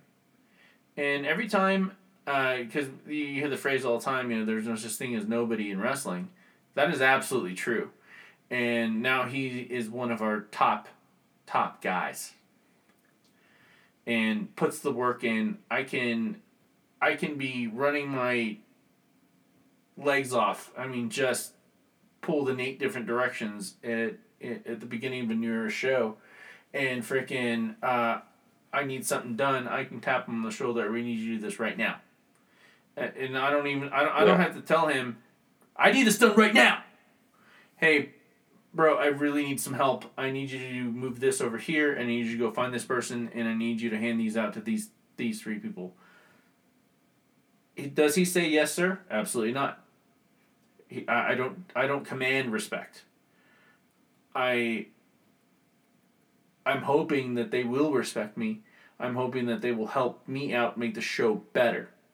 And this man mm-hmm. has done exactly what he needs to do, and uh, uh, without uh, give you your own um, olive branch who I'm talking about. Remember the guy I was talking about that he teaches them how to treat him. Yep. And now he's wonderful, and I've I've yeah. really enjoyed watching his um, absolute charisma overflow, get over with the crowd I especially love his mm-hmm. confidence, and I love his devotion to the product, and especially to New Era. And um, I, I, I tell him every time, hey, I really appreciate you. Uh, no bullshit. Damn it. Uh, four. Three. uh, uh, four? Okay, uh, four. yeah, yeah. Uh, freaking. Um, you know what I'm saying? Like, like when I compliment him, it's because I know that he's a certain type of person, but I'm not giving him like you know, a dog treat. Yeah. I'm proud of him. And uh, I, I think next time I'm going to tell him exactly what I just told you uh, because I think that would be more meaningful than telling him that his match was good. Mm hmm. I gotcha. Yeah, and uh, uh, put it, like I said, bring it home. Um, freaking there's a lot of work to be done to get to a new renaissance. It can happen. It well, it's gonna happen. It's wrestling, but um, we have. Yeah, wrestling's very cyclical, so it could definitely. It'll be interesting to see what happens when it happens and where it pops up. Freaking. Correct. But I think we're definitely. I think the indie scene is definitely more than. It's it's it's more than just that one fed. It's more. It can definitely do it. It's just gotta get that one, you know, that group of guys together that wants to do something and freaking that leader that's gonna push people beyond what is currently readily available. That is correct. So we'll see what happens. See what happens when it happens. When it happens, and... definitely, it definitely will happen. It's just going to be. It's just depending on how long it'll take for another indie fed to really catch fire. There was a uh, quote from. Uh, did you ever watch the Speed Racer movie? No. Oh, you messed up, but um, I'll, I'll lend it to you. But uh, there was a scene where uh, Racer X confronts uh, Speed Racer and says, um, "I want to go fast."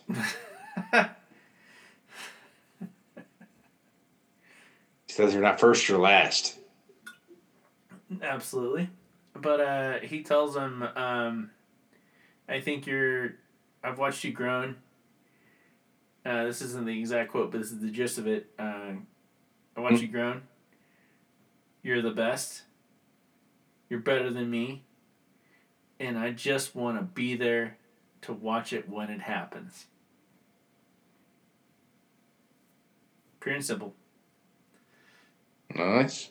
pure and simple like that. I want to be there. Like I mean, uh, yeah, I was there when Lita unveiled the you know women's belt. Okay, that's cool.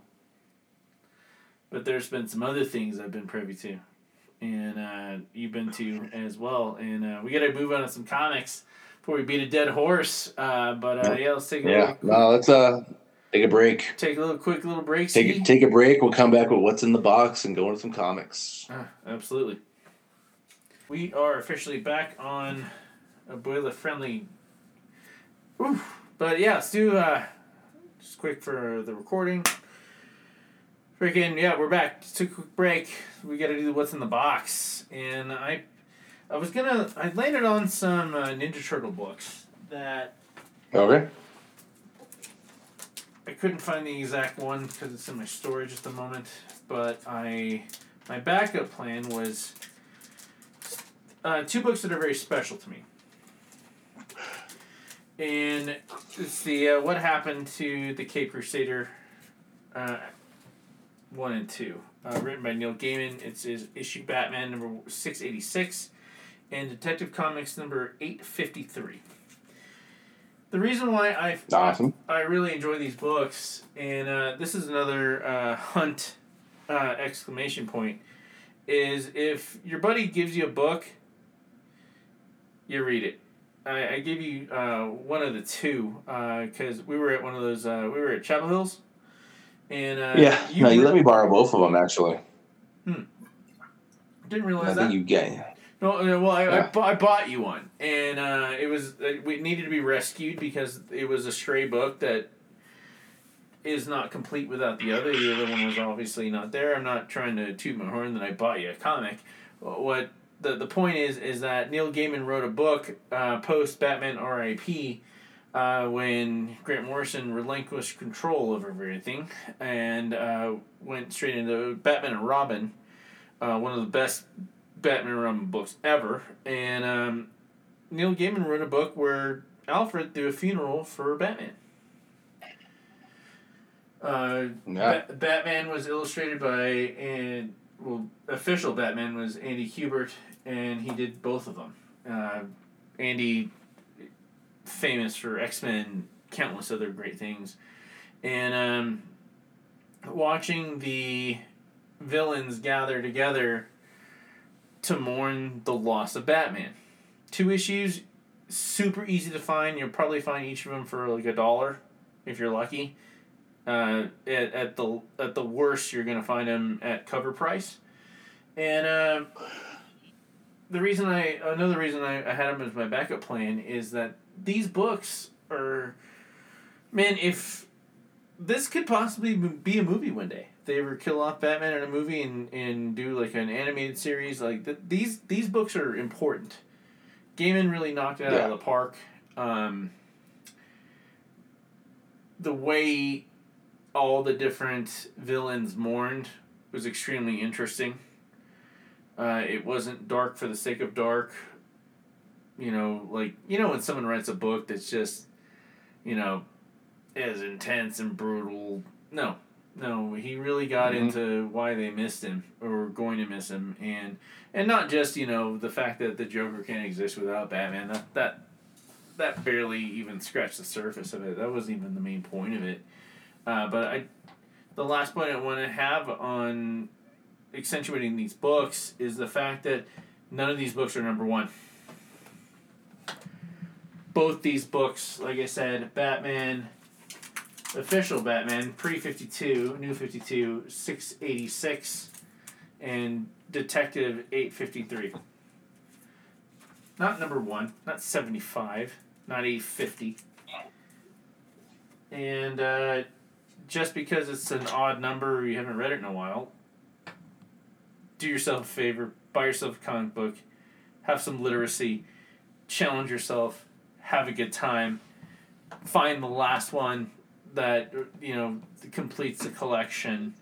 Um, it's fulfilling, and these books in themselves are fulfilling in the, the story they're telling. What do you got? Hmm? Um, see. Well, like we were talking, I've been uh making it a point to now that I'm done with my official X Men run, I've been trying to get issues that were before issue 94. And um, two of the biggest issues I wanted to get for sure was X Men 28, which was first appearance of Banshee. And then the, uh, earlier today, I got in the mail issue 64 of Uncanny X Men, first appearance of Sunfire. Oh, that's wonderful. Yeah, freaking! This is one that's been uh due to pricing, it's been a it's eluded me for quite some time.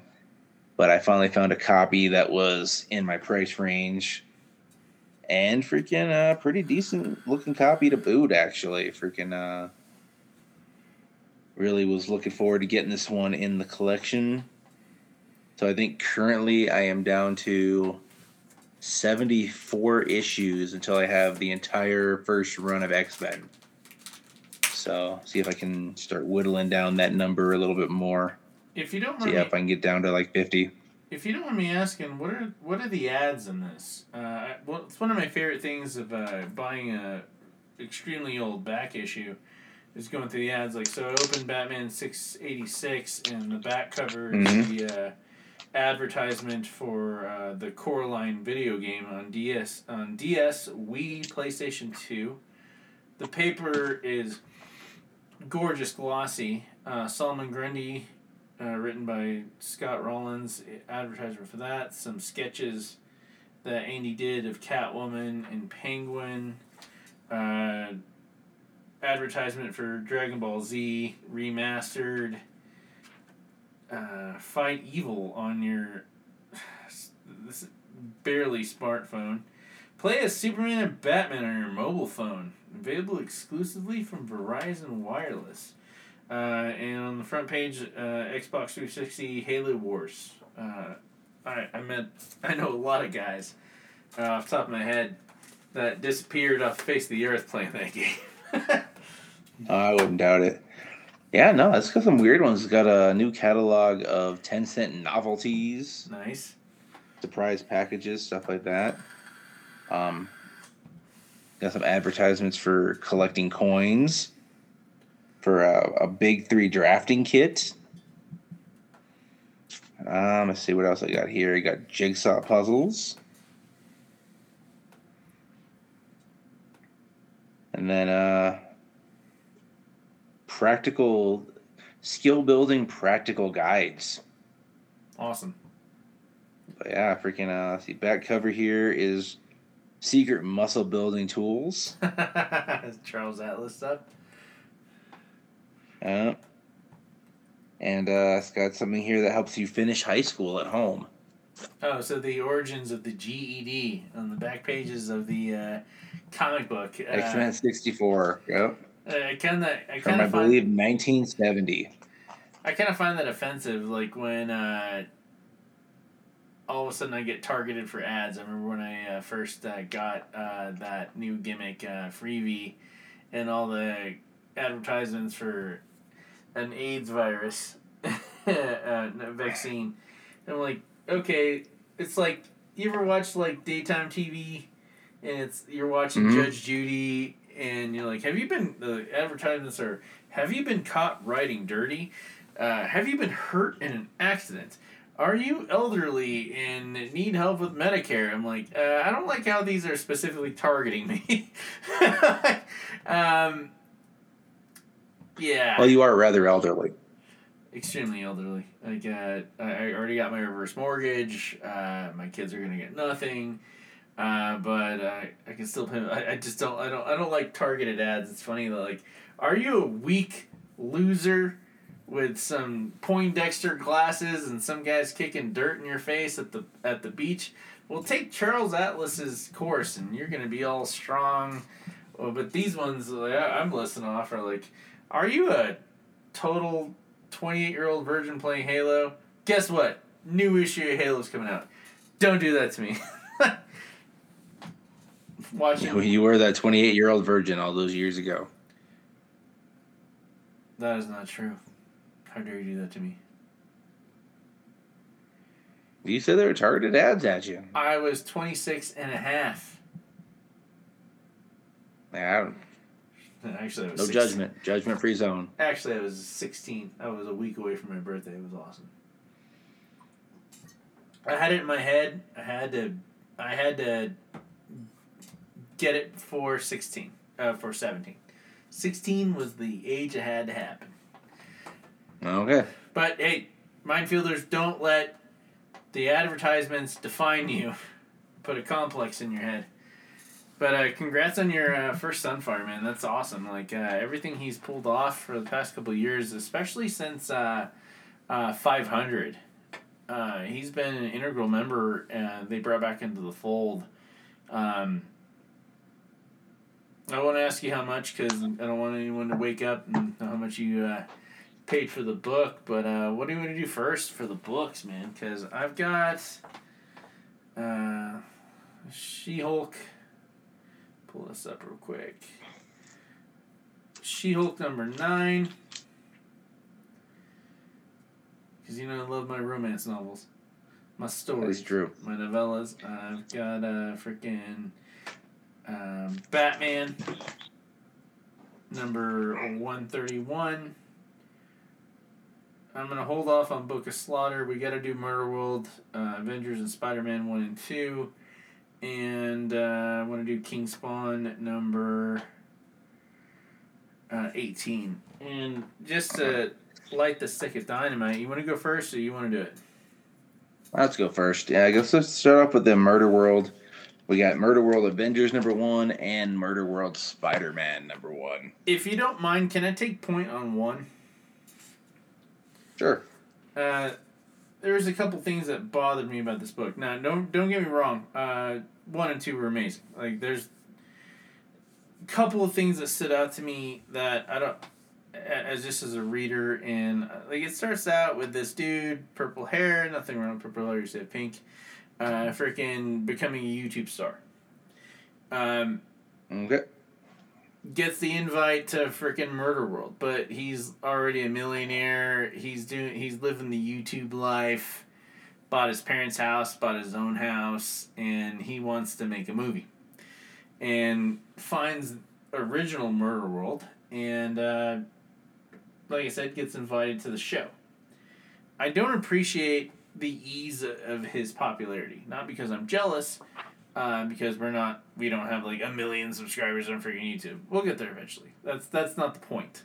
Uh, we're pushing good content, but this guy is like flavor of the week, and he's a teenager, and I'm I, I frankly was admittedly turned off immediately watching this like uh, reading this. I, I didn't want to finish reading it, but I knew you were really on the jazz about it, and I'm really happy I trusted you on this one. But it, it, I think about this quote from Dave Grohl about how much he lamented the fact that kids these days think that in order to make their way in music, they have to be on American bands. Uh, Amer- oh, an American Bandstand. Have to be an American Bandstand, huh? Sheesh. yeah, That- That's how you get famous these days. America's American. Bandstand. You put the work into it. Oh. I'm never gonna.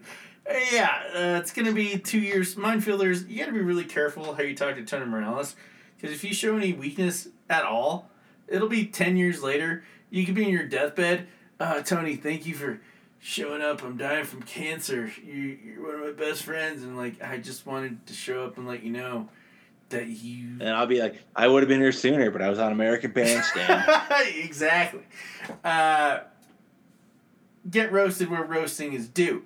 Uh, but like it, it's one of those things, man. Like put some effort into it, some art, and uh, little homeboy here thinks that he gets invited to Murder World uh, because he wants to make his movie, and he is completely freaking ignoring all of the signs.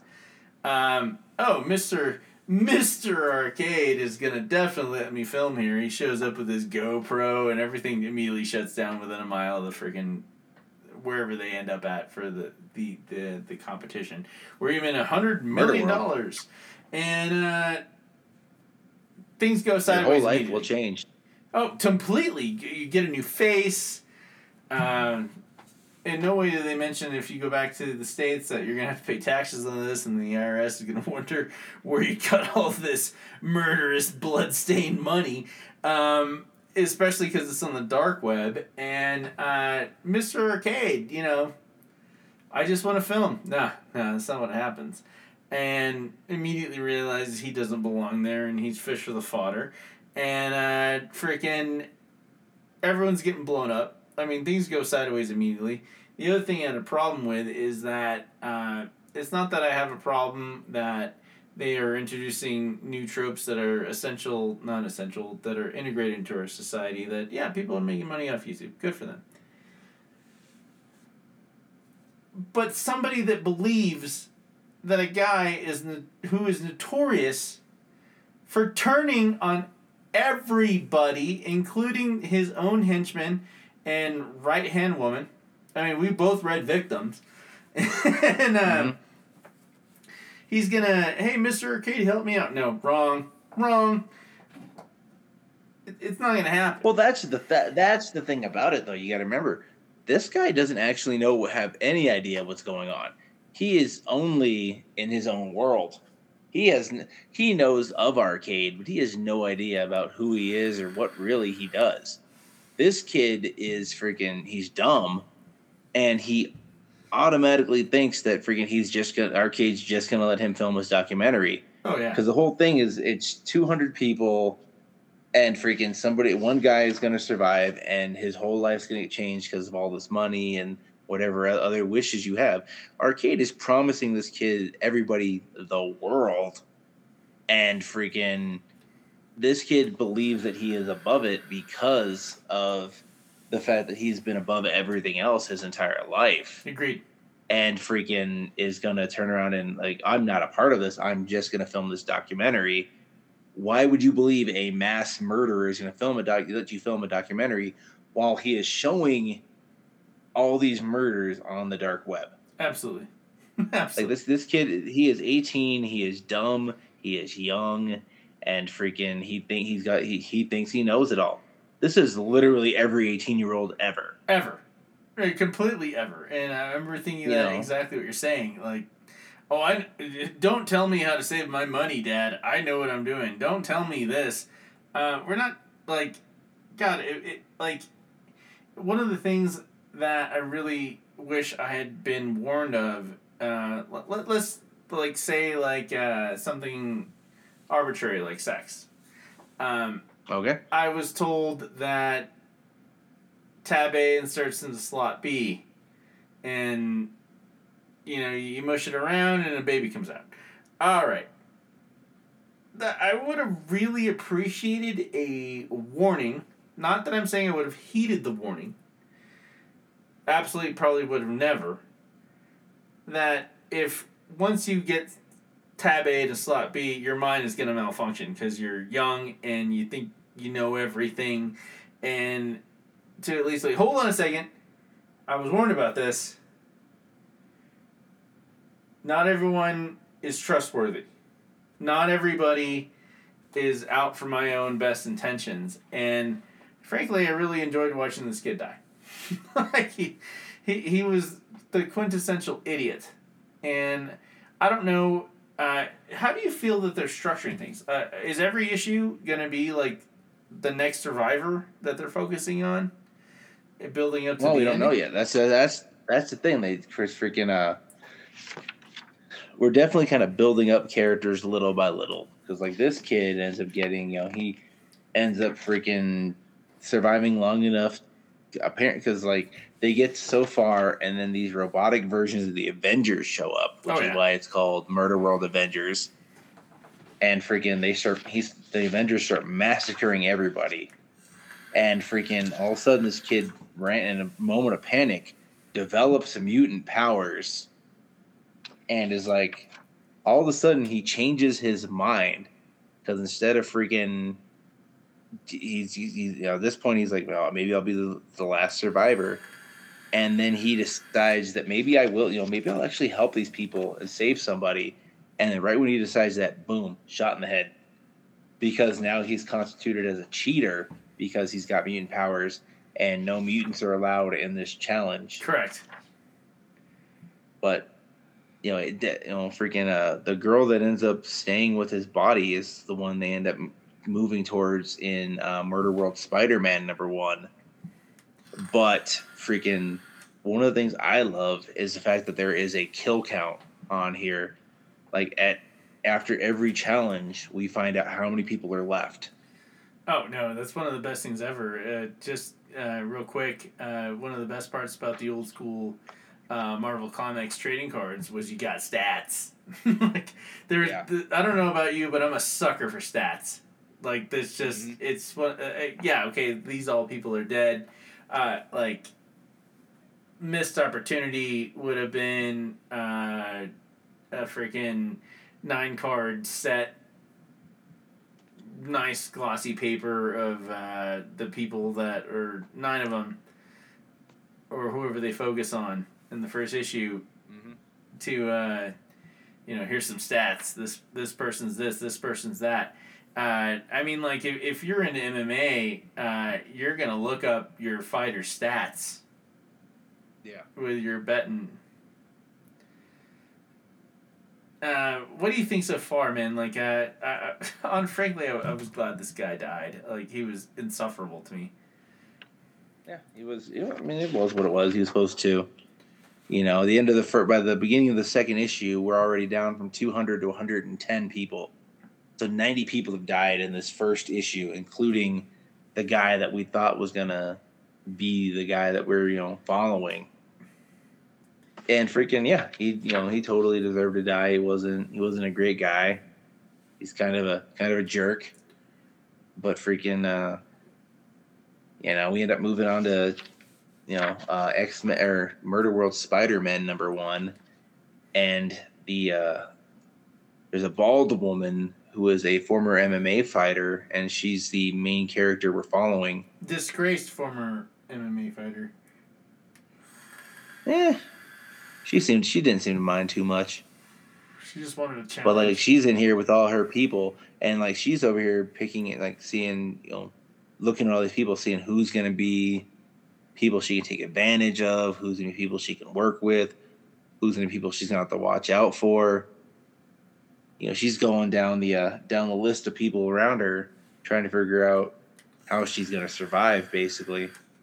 And they end up walking into level two, and level two is this forest with a they've got a they've got a lane to find this you know you follow this you just gotta make it through you're fine and then bam all of a sudden in the trees are freaking all the spider people beautiful splash page, by the way. I mean, like, I like.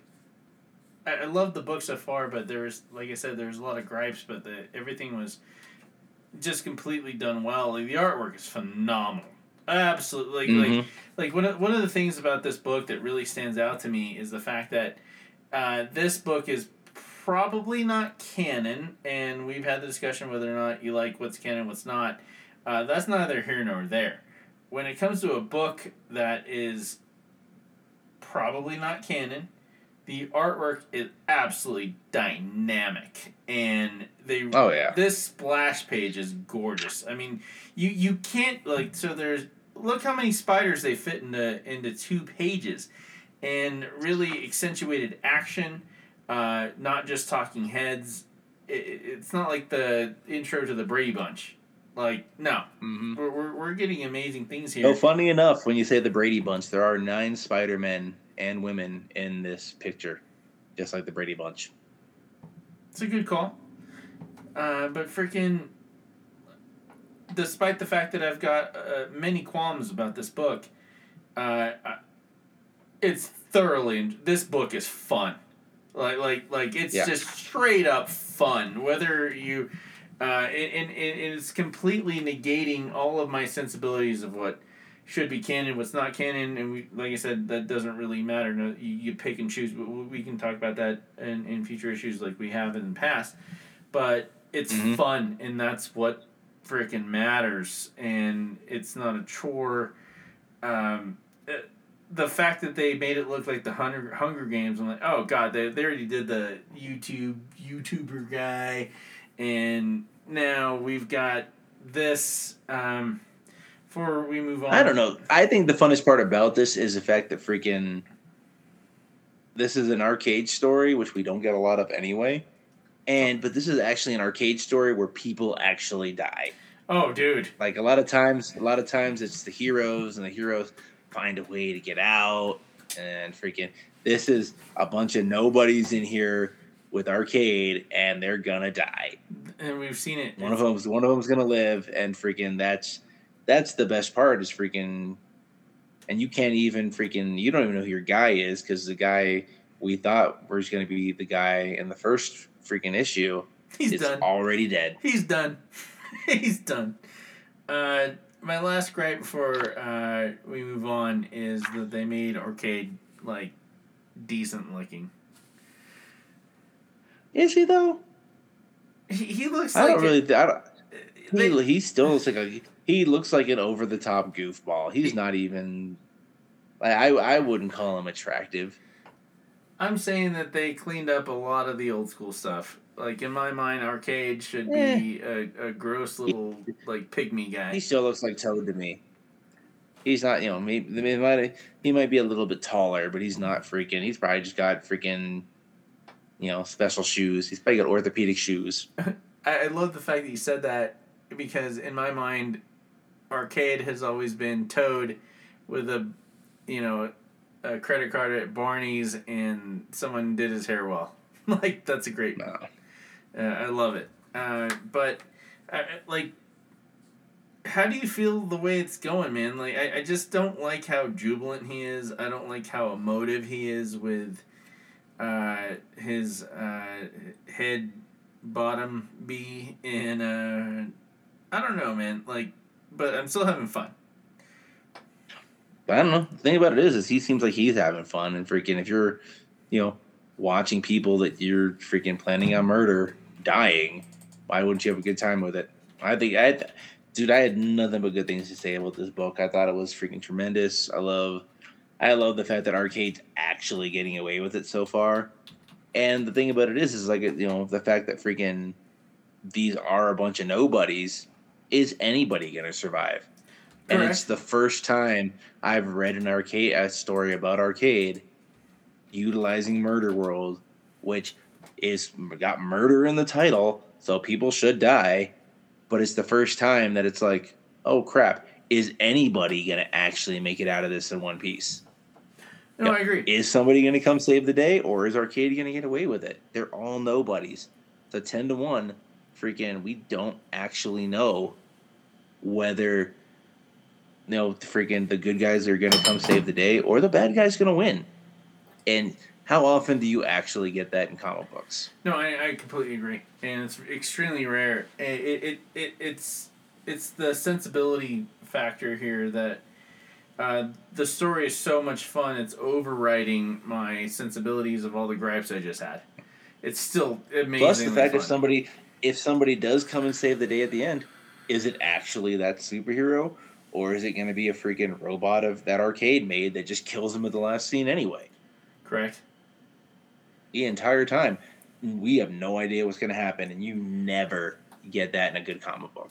It, it, It's, it's always going to be the hero wins out in the end. extremely rare, especially in Marvel. I mean, that's why we brought up in. Uh, I think it's one of the first comics you and I ever bonded over was Victims. Was Mhm. what happened to Arcade? I mean, like they, they drove him to complete insanity. Like Wolverine almost cut his head off. Like Yeah. Gambit almost like actually fully energized his body and blew him to actual Kingdom Come. And but that's not what happened. It's still Arcade. Like there's a reason why he's still alive. And And at no, at no point in that story were you ever thinking that Gambit or Wolverine was ever going to be in any actual form of danger. exactly. It was never gonna. It was never feasible. They were always to figure it out. Now we're like, is this freaking MMA girl to freaking actually get out alive, or is she freaking to die at the end of the issue? We don't know. Well, how does it how does it unfold? Because like when I was reading this, I, I had a lot of questions. I mean, like, did you like the MMA chick better than the mutant dude from last one, or uh, how did how did you? I mean, like they're in blankets marching marching through the snow. I mean, help me out here. Yeah, we have. I mean, that's the thing, man. We see freaking we see her. You know, this girl is definitely more adept at survival than the guy in the previous issue because she's actually using her skills to fight back with these against some of these spider, you know, the Spider Men. Let alone the fact that this old guy is walking around with the uh, the health the health freaking uh, kit slash bomb that Arcade introduced in the last issue, and has turned it into a, a weapon that he can use against these spider rob- these spider robots. And that's the first time this has mattered at all. Plus, now we see that the black uh, Black Widow is freaking uh, in you know in on the case, and now she's trying to to figure out where Murder World is. While these you know while the survivors are trying to get out of you know they get out of sp- the spider Spider Man jungle basically and, and walk right into freaking a winter wonderland and a mountaintop. Just real quick, um, for all you people that write off Black Widow stories or any sort of book that you don't think isn't canon because it's only six issues or twelve, every single book of the Black Widow is phenomenal. Like uh, I, I remember uh, Colin and I I vividly remember Colin and I uh, really getting hardcore into the story where Arcade messed with her. She didn't kill him. She could have. Is exactly what you said earlier. There's there's a point not to and a point to leave him alive. Um, but uh, those old school Black Widow books, whether uh, you find them trade or the single issues, don't sit on them. Yep. If you find them, get them. They're amazing. They're, they're not as good as the Soska Sisters run that happened a couple years ago, uh, but freaking uh, there's a reason. Uh, uh, what, before we keep going, how did you feel watching all this murder mayhem and the puzzles they're getting put through, and all of a sudden we got Black Widow watching it on her freaking laptop? Like, Yeah.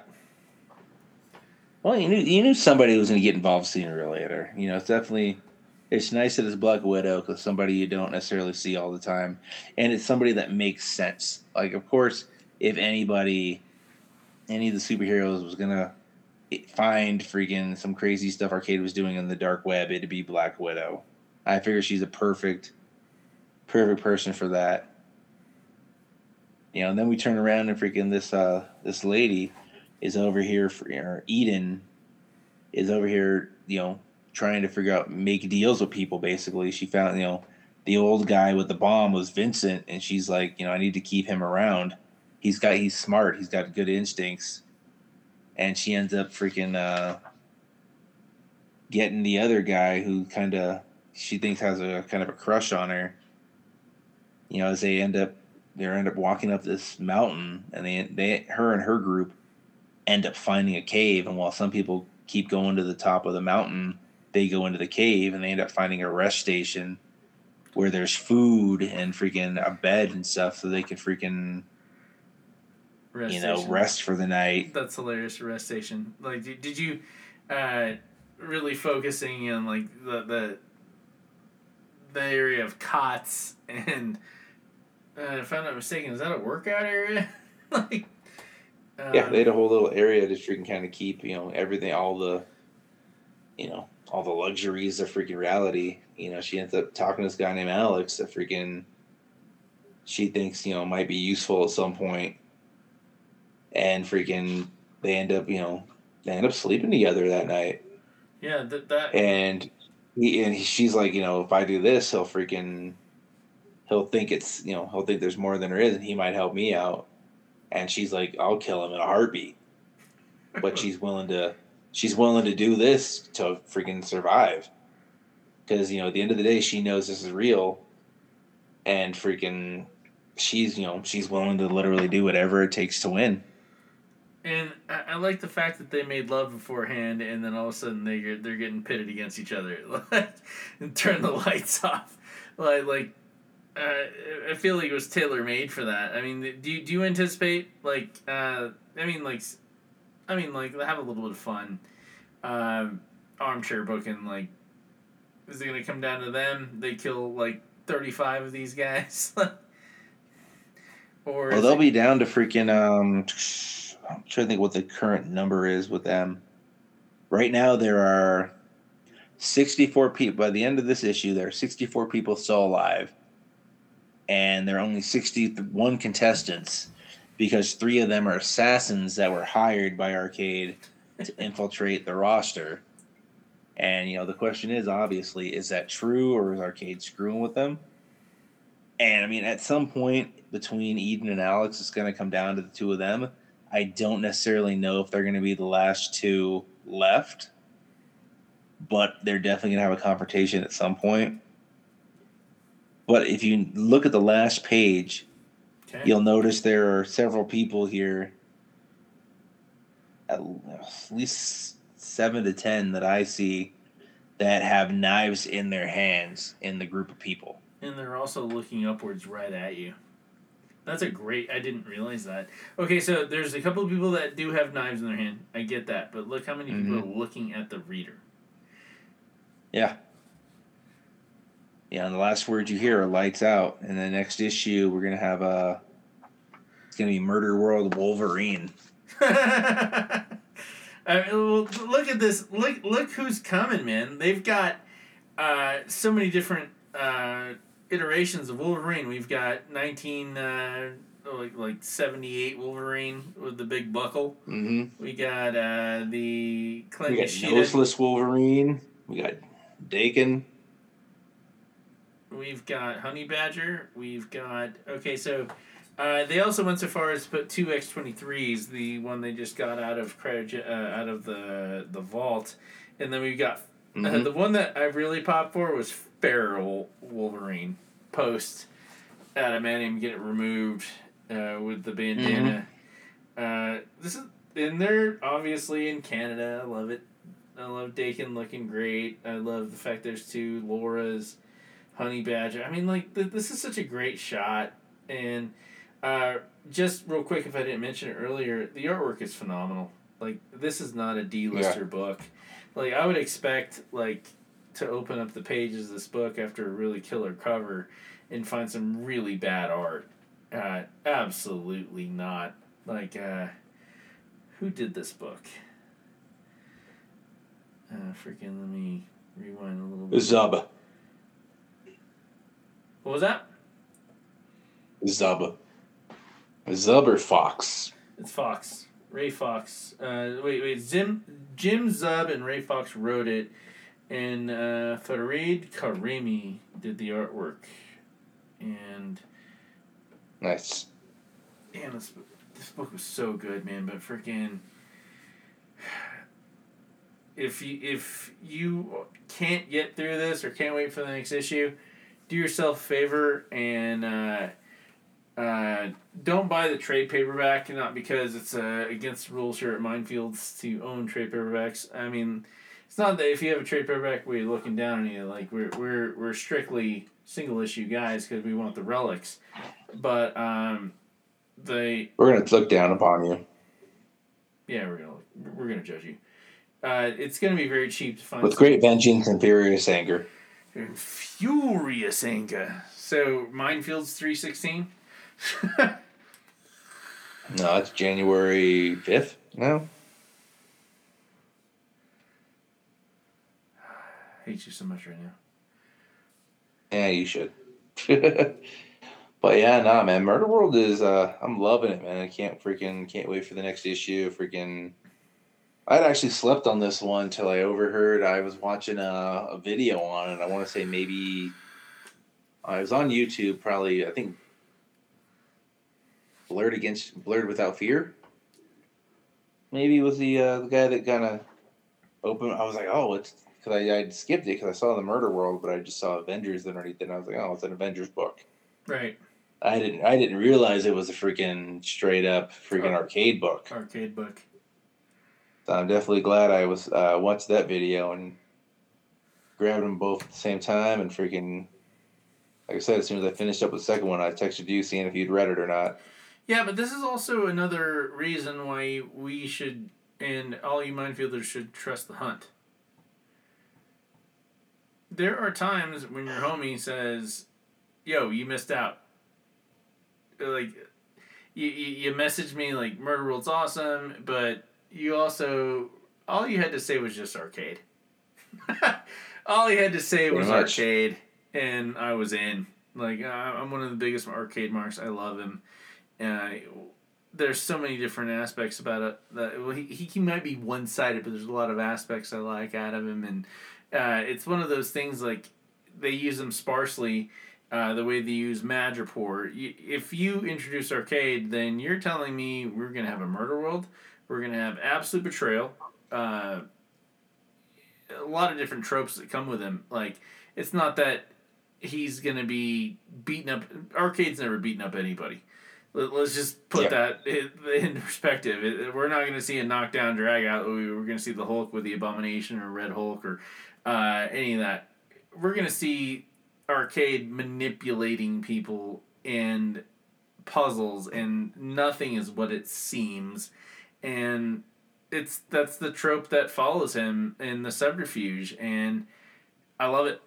And I appreciate you uh, making sure I read these books, man, because they're gnarly. The- These are great. And Nice. and the the last bit, uh, want you to, I, I, we we've talked about it many times, but it's something I always want to hammer home is, is this is this canon? Yeah, I mean, we'll see what happens, man. Freaking, I mean, they're they're talking about older issues, so I I don't see why it wouldn't be. No, I just mean in general. I mean like in terms of the reader, because in my Yeah. mind, uh, I I can differentiate as a experienced comic reader that victims, not necessarily canon, but I enjoyed it way more than most canon books I've read. And in my mind, it's canon. And if someone tells me it's not or it is, I don't care. In my mind, make up your own mind. Enjoy your books. Go for it. Cherish books. Oh, Cherish books. indeed. Pat, what do you got, man? Uh, uh, so before we get into Batman and bring it home, uh, freaking King Spawn, number eighteen, uh, script plot. Sean Lewis, Todd McFarlane, obviously doing uh, additional plot. We got uh, Javi Fernandez doing the artwork here. Now, uh, what I want to I don't want to ruin the books for anyone because obviously we talk about why it's good, how it's good. You're gonna get spoilers, but I have taken it upon myself to read a couple of epic storylines. I've been reading The Invisibles and Transmetropolitan uh, and Spawn, one after the freaking other. And the older stories of Spawn, as composed or compared to the uh, new issues of Spawn, whether you're reading The Scorch or King Spawn, there was a lot more heart. There was, li- like, uh, if I didn't have a greater vernacular, I would say that uh, there's certain issues Spawn that was kind of wacky. There was a two Okay. issue, there was a two issue story where he actually had a caper with actual Harry Houdini a trans-dimensional being and they prevented a murder and a nuclear explosion uh, there was a flying car um, it was absolutely over the top ridiculous did it Gotcha. in any way affect spawn's storyline absolutely yes absolutely yes You figure it would? it, it did. It, it taught him a lesson because one of the things about Spawn, uh, in and we'll get to this in greater detail if we ever do a long box on this, is that Spawn is the thing about Spawn is everything he touches turns to crap. Whether he's trying to do Yeah. the, trying to do the good thing, like for example, uh, one of his best buddies in the issues, uh, Bobby the Bum, uh, gets murdered and he uses his powers to resurrect Bobby. Great, Bobby's alive. Like, hallelujah. Spawn did something good. Spawn killed Billy Kincaid, the child molesting pedophile, uh, one of the worst, worst characters that's ever existed in all of comicdom. And Yep. but Spawn did it right. He did the right thing, right? He killed the pedophile.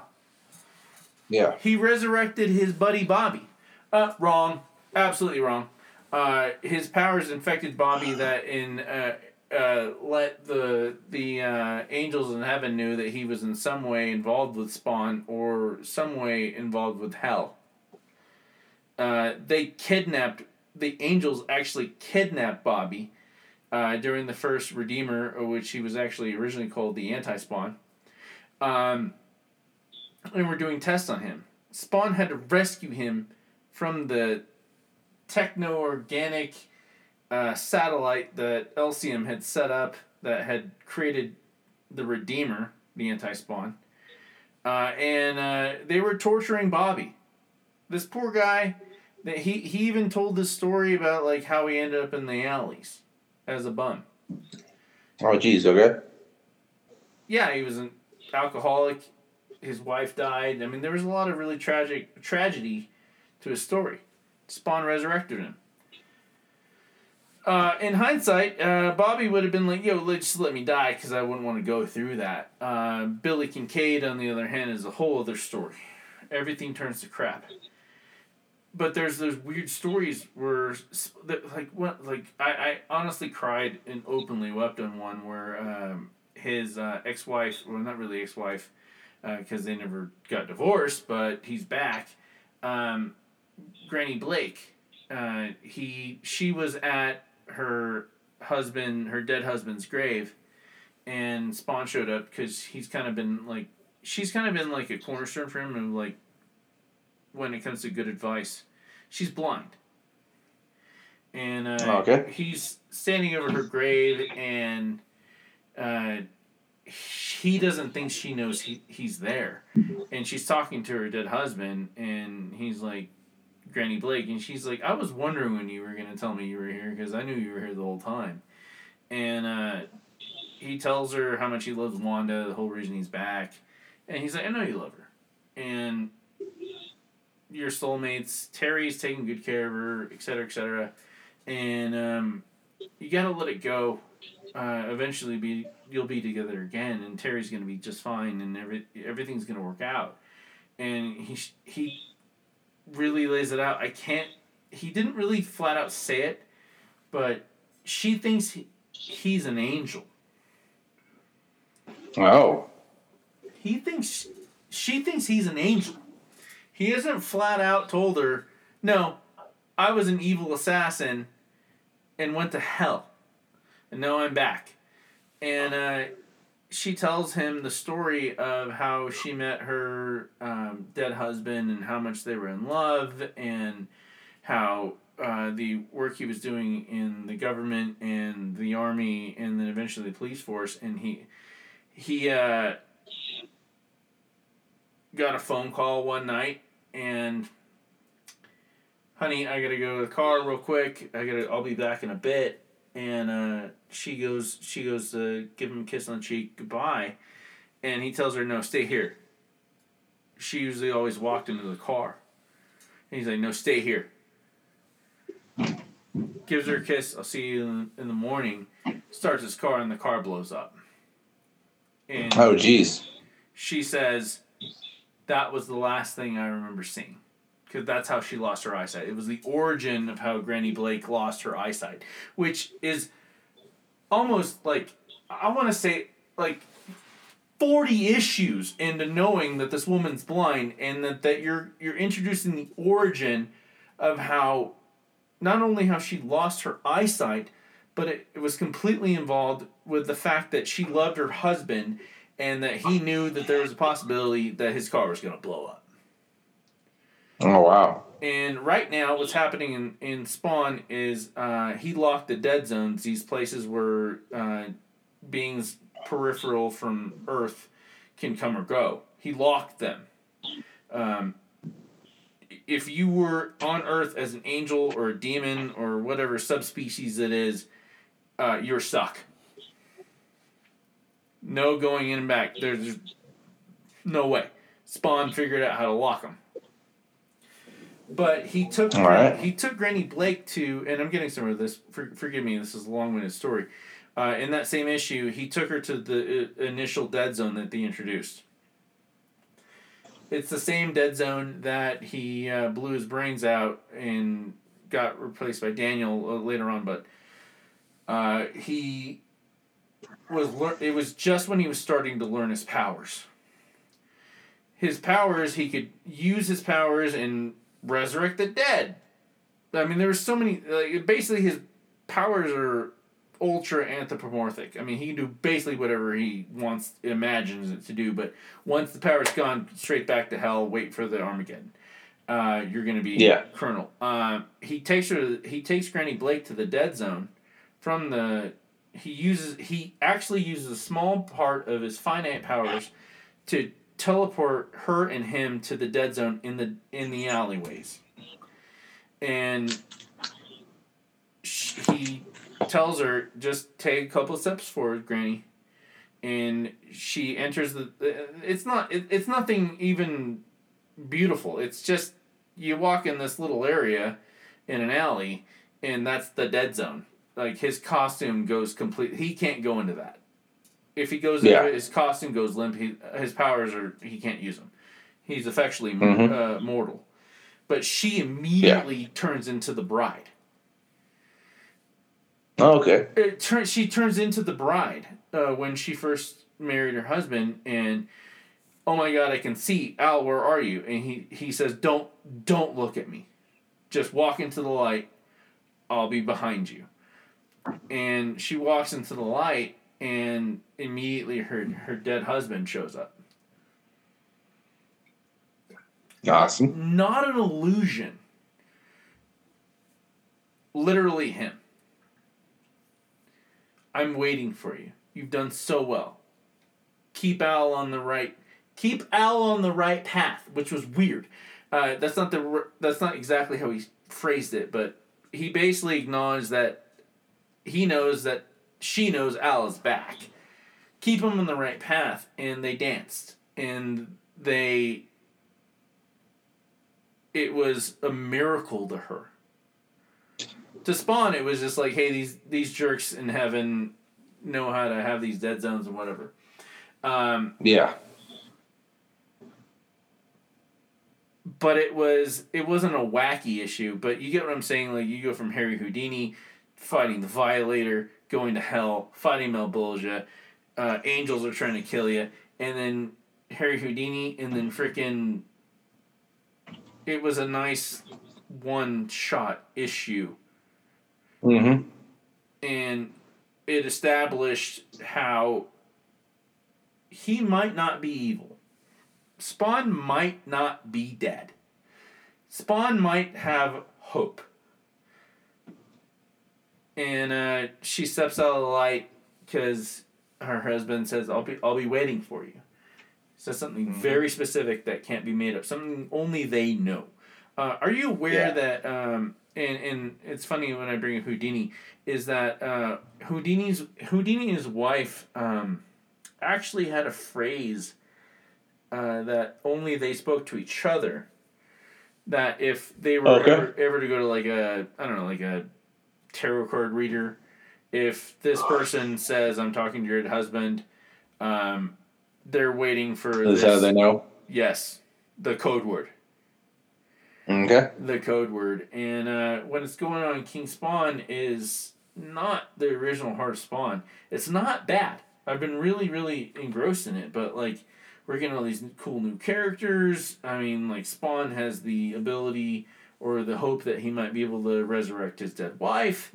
Um, but it's it's a lot of action and very little heart Oh, gotcha. very little heart. And like I said, taking a long way to a short path. Um, it's not bad, but they are um, the heart's not there. It's just not. It's just not there. I haven't had, Gotcha. Okay. haven't had an issue like that, but uh, very engrossing. Obviously, you know, I, I, I gotta say that re rereading Spawn has cemented him back as my 12 year old self that he's my absolute favorite character of all time. Of all time, despite the fact Okay. I'm not totally in agreement with his evolution, uh, I do trust Uncle Todd to give us more content and keep going, because I mean the, the the covers are gorgeous. I mean like, but uh, uh I don't know. Uh, what do you got left, man? I'm sorry, I, I, that was a lot for that, but it there was a lot to even just like that's barely even scratching the surface of Spawn. Um, Yeah. just hopefully- we just got a got Batman one thirty one here. Let me see. I'll take I'll take the uh, I'll take the dollar on this one. Uh, Zdarsky used the artwork that he had originally created with one of his buddies uh, that we see the cover now. But what he Mhm. posted in a Substack was what he wa- originally wanted, which they were never going to use. I don't know who even proposed it. That Batman's fucked. Batman is Yep. and uh, so that's what five. But um, Mm-hmm. Uh, what were your takeaways on this, man? Because I, I reread this three times because I I it took me a while. Eh, it seemed like Zdarsky freaking. It kind of some at the end of Final Battle Seven, or not, uh, freaking Final Crisis Seven, when he got zapped by freaking uh, Darkseid, and the Omega beams took him back in time. Yeah, This just seemed to take him to a parallel universe. So Batman wakes up in Crime Alley because, of course, he does, and we got a skeleton version of Jim Gordon following him around, helping him out, ish, kind of taking him around town. And we see kind of that Gotham, no matter what universe you're in, Gotham's freaking insane. We get this guy kicking down doors, gonna kill everybody. But Bruce Wayne's here to save the day. Trying to fight this guy that ends up being Judge Harvey Dent. uh, on Super Venom. Freaking uh Yeah, we've got him and the and the GCPD because apparently he took over after uh, Gordon left, and we got Firefly kind of flying in, setting everything ablaze as Bruce grabs this woman and takes her out, puts her on a fire uh, fire escape. He goes back in to fight Judge Dent. He stopped an execution Yeah, at like, like It's a very yeah, it's a very big uh, Punisher vibes from Judge Dent here. Yeah, as they continue to fight, somebody ends up throwing tiny knives into Dent's face, and it's a teenager. this chick's awesome. Freaking, they end up jumping out of this building It's freaking Dent and his men start shooting at him, and they end up getting into a makeshift Batmobile, just because I think it's funny to think of that car as a Batmobile. To my Kia Prius, Yeah, exactly. to my Geo Metro. Yep. Let me turn around and find this realities version of Selina Kyle here. Who is freaking, you know, of course, still in crime. But she's freaking killing people. And turns out the, uh, you know, as she's killing her own men, from what it looks like, we've got uh, somebody on the phone called the Red Mask. And they're over here with a, uh, they're having this conversation and red mask is telling her to drop everything and that they've got a new top priority. And turns out that bruce wayne's alive. So apparently he was dead in this reality. Correct. and turns out that uh red mask is waiting for him as he's walking out of this room with several tormented bodies stuck on gurneys and we uh we find bruce and we find out his name's jewel the the girl with the knives in this rundown ramshackle apartment and freaking uh then Jim Gordon's skeleton pops up again. And freaking they're kind of looking at each other. And apparently, Bruce says this is a failsafe's gift is compassion, and he wants to show Bruce a Gotham without Batman. And Bruce just sees it as a Gotham that he now needs to save. Got a couple questions for you. Okay. If they do some uh, freaking Last Night on Earth where Omega was the real Bruce Wayne all the time, and this new baddie is uh, the Bruce Wayne that should have been. I'm gonna be. I'm gonna be. I'm gonna be very upset about that. That's too easy. Um, Yeah. I mean, he's got already some sort of cave, and they're setting it up. Okay, so he's now in some multiverse version, and I get that you know, everyone. If you're into DC, if you don't like a multiverse, you got to get out because you're not gonna like most everything they're doing right now, uh, especially Yeah. doing like the events. But uh, it's too easy.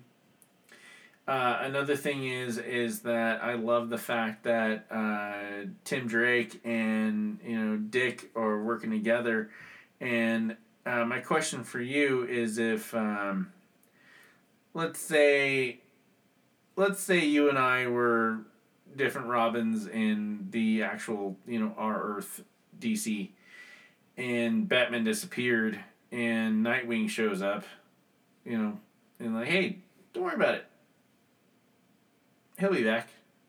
He wants us to continue on. He's he's our Bruce. He's our Batman. He'll figure it out. But Tim is adamant that he needs his help, uh, especially with our knowledge of what happened during City of Bane, where Damian thought he could freaking intervene and sneak past Bane, and we get one of the worst things that ever happened. Uh, death of Pennyworth. I mean, like Mm-hmm. you don't get like what what path would you choose? Would you, especially if you were there and he snapped at Jonathan, uh, like, like Tim doesn't do that. He's got much more uh, extreme composure. How would you have handled this situation? Well, I mean, freaking, you know, you gotta, you, you gotta be keep a clear head, and you gotta freaking, you gotta solve the problem. No, You gotta forget what you can and can't get away with, and freaking, would you? No, You my go my goal. question. My question. Would you? Would you have gone after Bruce? Ignored Gotham.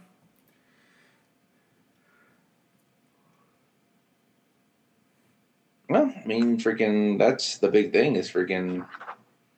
I would say go after Bruce because you find him. You find him, you can help Gotham a lot more than if it's just the Robins doing things. I think it's essential to go after Bruce. Despite the fact that you might be ignoring what's going on in Gotham, uh, like like uh, you hear when, oh, I could have done more. Yeah, in hindsight, yeah, you can always could have done more. But what's greater? What's the greater purpose here? One of the one of the best things that has evolved Batman, Mister Bruce Wayne, is when people go out of their way to go help him in those unhelpable situations. Helps him grow as a Mhm. person, helps him grow as Batman. And I'm all for Tim doing it, man. Like, go find him, figure out, reverse engineer, figure out what that gun was. Um, because he's stuck in a different place. I just hope they don't in any way mire some of the uh, uh, better characters from multiverses like the Marionette and he shows up and or Marionette and um, what's her name? The mime. Mime. Yeah, and you know reduce their characters. For, I think he was a mime and she was a marionette. he was the yeah exactly, but you get what I'm saying. Like like don't pollute the characters. Mm-hmm. And the other thing is is I hate this story. This is this is bad. I like this is just like Batman or post Batman or R.I.P. Um, we're done with these things where he's got this is like in, in my opinion this is like doing another clone story which they're doing now uh, in dark web Mhm. like stay away from it man just stay in gotham and, and find some people and, but at the same time though uh, the antithesis of the question do i go find bruce or do i stay here and save everyone in gotham gotham is a cesspool people are going to die whether you're there or not Yeah, I mean, that's the thing. Freaking, you can either help save them late, save more later, or do what you can and Bless you. You know, and for possibly lose more later because you freaking didn't get Bruce back in the game. Right. Go help. Go help Bruce. He needs it. It's one of those things that I think keeps him going. Um, the toy maker thing kind of threw me for a loop because I didn't really see him kill himself. Um, how do you Mhm. feel about that? Eh, just kind of, in all honesty, I freaking didn't even think about it. Yeah, that, I just kind of, I read it and moved on. My toy maker's never been a huge deal for me personally, so yeah, me too. Pretty much everyone else. I would Yeah. like to meet someone that's a big toy maker, Mark. just for something different. Let us know why. Why did you like? Why did you like Toy Maker? Why is that someone that that it's on your radar and you really enjoy? I mean, like, uh, it's easy for us to justify our love of like Professor Pig, uh, Clown Killer, Ghost Maker, uh, Miracle Molly, but why this guy now? Yep. Um, that's all I got for that man. Last one I wanted to send us home because it's my turn was uh, new She Hulk. Jack of Hearts. All right. Jack of Hearts. He uh, he stands in the way. He stands in the way of anything trying to hurt She Hulk, and he appears to be dead at the issue. But that's not the point of it. It's a great romance novel. I love it. I love it. The only luckily She Hulk's on the cover and not Fabio, but uh, last but not least, uh, Yoda issue two was great. Developing actual Yoda.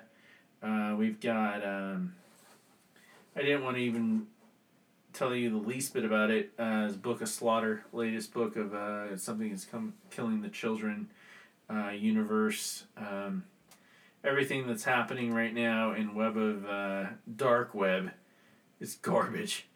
like uh, it's it's really bothering. Other than the art, the artwork's great, but freaking uh, more Clone Saga stuff. Just stop it. Stop it. Everyone hates it. Uh, but that's uh that's what I got for tonight, man. I'm I'm freaking Bush, man. It was a uh, limit pushing day at work today. Um, gonna get this out tomorrow, and we, you know, we're still looking for uh, our venue for New Era. Blockbuster will be out on Saturday as usual, and um, we got a little teaser stuff. Um, other things we talked about before the show, and uh, I'm pretty excited and pretty proud of our product and what we do, man. And I don't think of it as product actually; it's more of a just, just having a good time. But Yeah. you got anything? Nah, man, it's all all upwards and forwards from here, man. Just keep on keeping on, keep on getting a little bit better every day. Yeah, we've already leveled up in a few different ways already. Uh, technical stuff, and uh, uh, it's my turn, I think. Cool. Anything left in the gas tank? Ah, nah, man. I think we're good to go. Good to go. It was a good night. Good chat. Guys, hit up your uh, locals.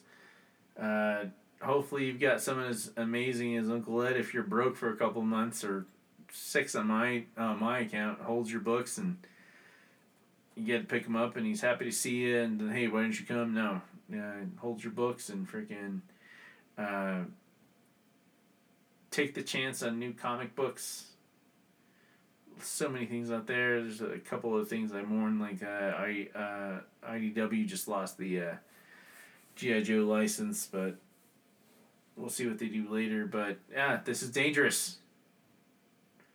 This is uh, Joshua Michael, Tony Morales.